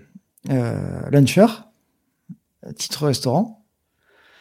J'ai une discussion avec euh, un investisseur et on se dit, on, sent qu'on a quand même la licorne dans les mains parce que bon marché, bon angle d'attaque, etc. Et comment on crée la décacorne? Toi, c'est pas comment tu crées deux licornes, c'est comment tu fais la décacorne. Et en fait, on s'en fout de la décacorne en valeur absolue c'est le rapport de 1 à 10. Parce que de 1, tu vois, en incrément, ça, ça, va un peu dans la quantité ce que je disais, de 1 à 1,5, tu sors pas trop trop de ta zone de confort, tu te dis attends, je vais optimiser ci, je vais optimiser ça, ça va le faire. De 1 à 10, tu es obligé de tout détruire, tous tes modes de pensée. Et euh, donc ton premier réflexe, c'est c'est pas possible. Et puis après, tu dis non, attends, je vais réfléchir. Comment? Aussi fou que ça puisse paraître. Comment? Comment? Ben il me faudrait si ah mais euh, comment je vais avoir si du coup? Et, ben, et, et c'est comme ça en fait. Donc c'est en partant d'un, c'est en, tu peux t'auto créer ton niveau euh, euh, d'ambition. Merci. J'adore la, la, méthode du x10. Bonjour Christophe de Dog Delta aux États-Unis. Euh, j'ai un peu suivi l'histoire de TIDS aux États-Unis, très très belle histoire. je suppose que avec SoftBank, avec euh, l'objectif de la décacorne, les États-Unis euh, seront à terme euh, dans l'histoire. Vous voyez ça dans les deux, trois, cinq prochaines années? Dans les 24 prochains mois, clairement pas. Parce qu'on sait exactement euh, ce qu'on a à faire. On a déjà écrit euh, notre roadmap des 24 prochains mois. Donc, euh, c'est évidemment pas, pas le sujet. Euh, non, les US ne sera pas avant 5 ans, de manière agressive. Agressive. Si on y va, on y va. Voilà. C'est pas, on n'est pas du tout dans un, une logique de planter un drapeau. Si on y va, c'est, on y va pour, pour faire quelque chose de grand. Je suis épaté de la vision très claire en termes de timing sur quand elle est capable de le, de le cibler à, à les 5 ans si. Notre. Euh... C'est beaucoup de temps. Hein, ouais. À, que, de travail. Ouais, j'imagine, oui. Mais du coup, est-ce qu'il y a aussi du temps d'études juste de, de, de, la taille des marchés un par un et après euh, des sortes d'analyses euh, de potentiel pour dire, bah, euh, avant le, les États-Unis, il y a effectivement tellement d'autres trucs plus importants. Ouais. Oui, oui. Euh, c'est marché, marché par marché, et, euh, et tu, il y a un ordre euh, pour le faire. Encore une fois, tout faire en même temps, c'est la fameuse phrase. Enfin, je sais pas si elle est fameuse, mais demi-mesure, quart de résultat c'est soit tu le fais. Qui trop embrasse mal étreint. Voilà. Dit dans un vieux proverbe. Tout le monde Et doit donc, citer euh... une, un truc là ou... Vas-y, toi. Concours de euh, Tous les hommes meurent un jour, mais seulement peu d'entre eux vivent vraiment. C'est Marcellus Wallace dans Brevard. Voilà. Très bon. Il a réussi à la placer. On avait, par... on avait parié qu'il n'arriverait pas, mais il arrive. Ah, des fois, il faut être résilient, pour le coup, s'adapter. Merci. T'es pas entêté, c'est bon. Non, non, je m'adapte. Merci euh, énormément à toi, euh, Loïc, pour euh, la qualité de ce, cet échange et pour ton temps. Euh, merci à vous tous euh, qui, euh, qui étiez face à nous. c'est c'était un vrai plaisir aussi d'avoir bah, du coup les questions directement de l'audience. On se demande toujours quelles, questions ils auraient aimé poser à l'invité, qu'est-ce qu'on a raté, qu'est-ce qu'on bon bah au moins vous étiez là pour leur poser. Et vous, eh bien derrière vos écouteurs, merci d'être avec nous, toujours plus fidèles. Et la prochaine fois, bah, venez poser vos questions en direct. Je sais pas quand sera le prochain event en, en live, mais on a eu plaisir à le faire, je crois Olivier. Et on devrait avoir plaisir à le merci refaire. beaucoup à toi. C'était un vrai moment de sincérité et on a vu surtout la passion qui t'anime impressionnante. Merci à vous. Merci. 40 nuances de Next. Le Next 40 comme vous ne l'avez jamais entendu, animé par Olivier Mathieu et Thomas Benzazon.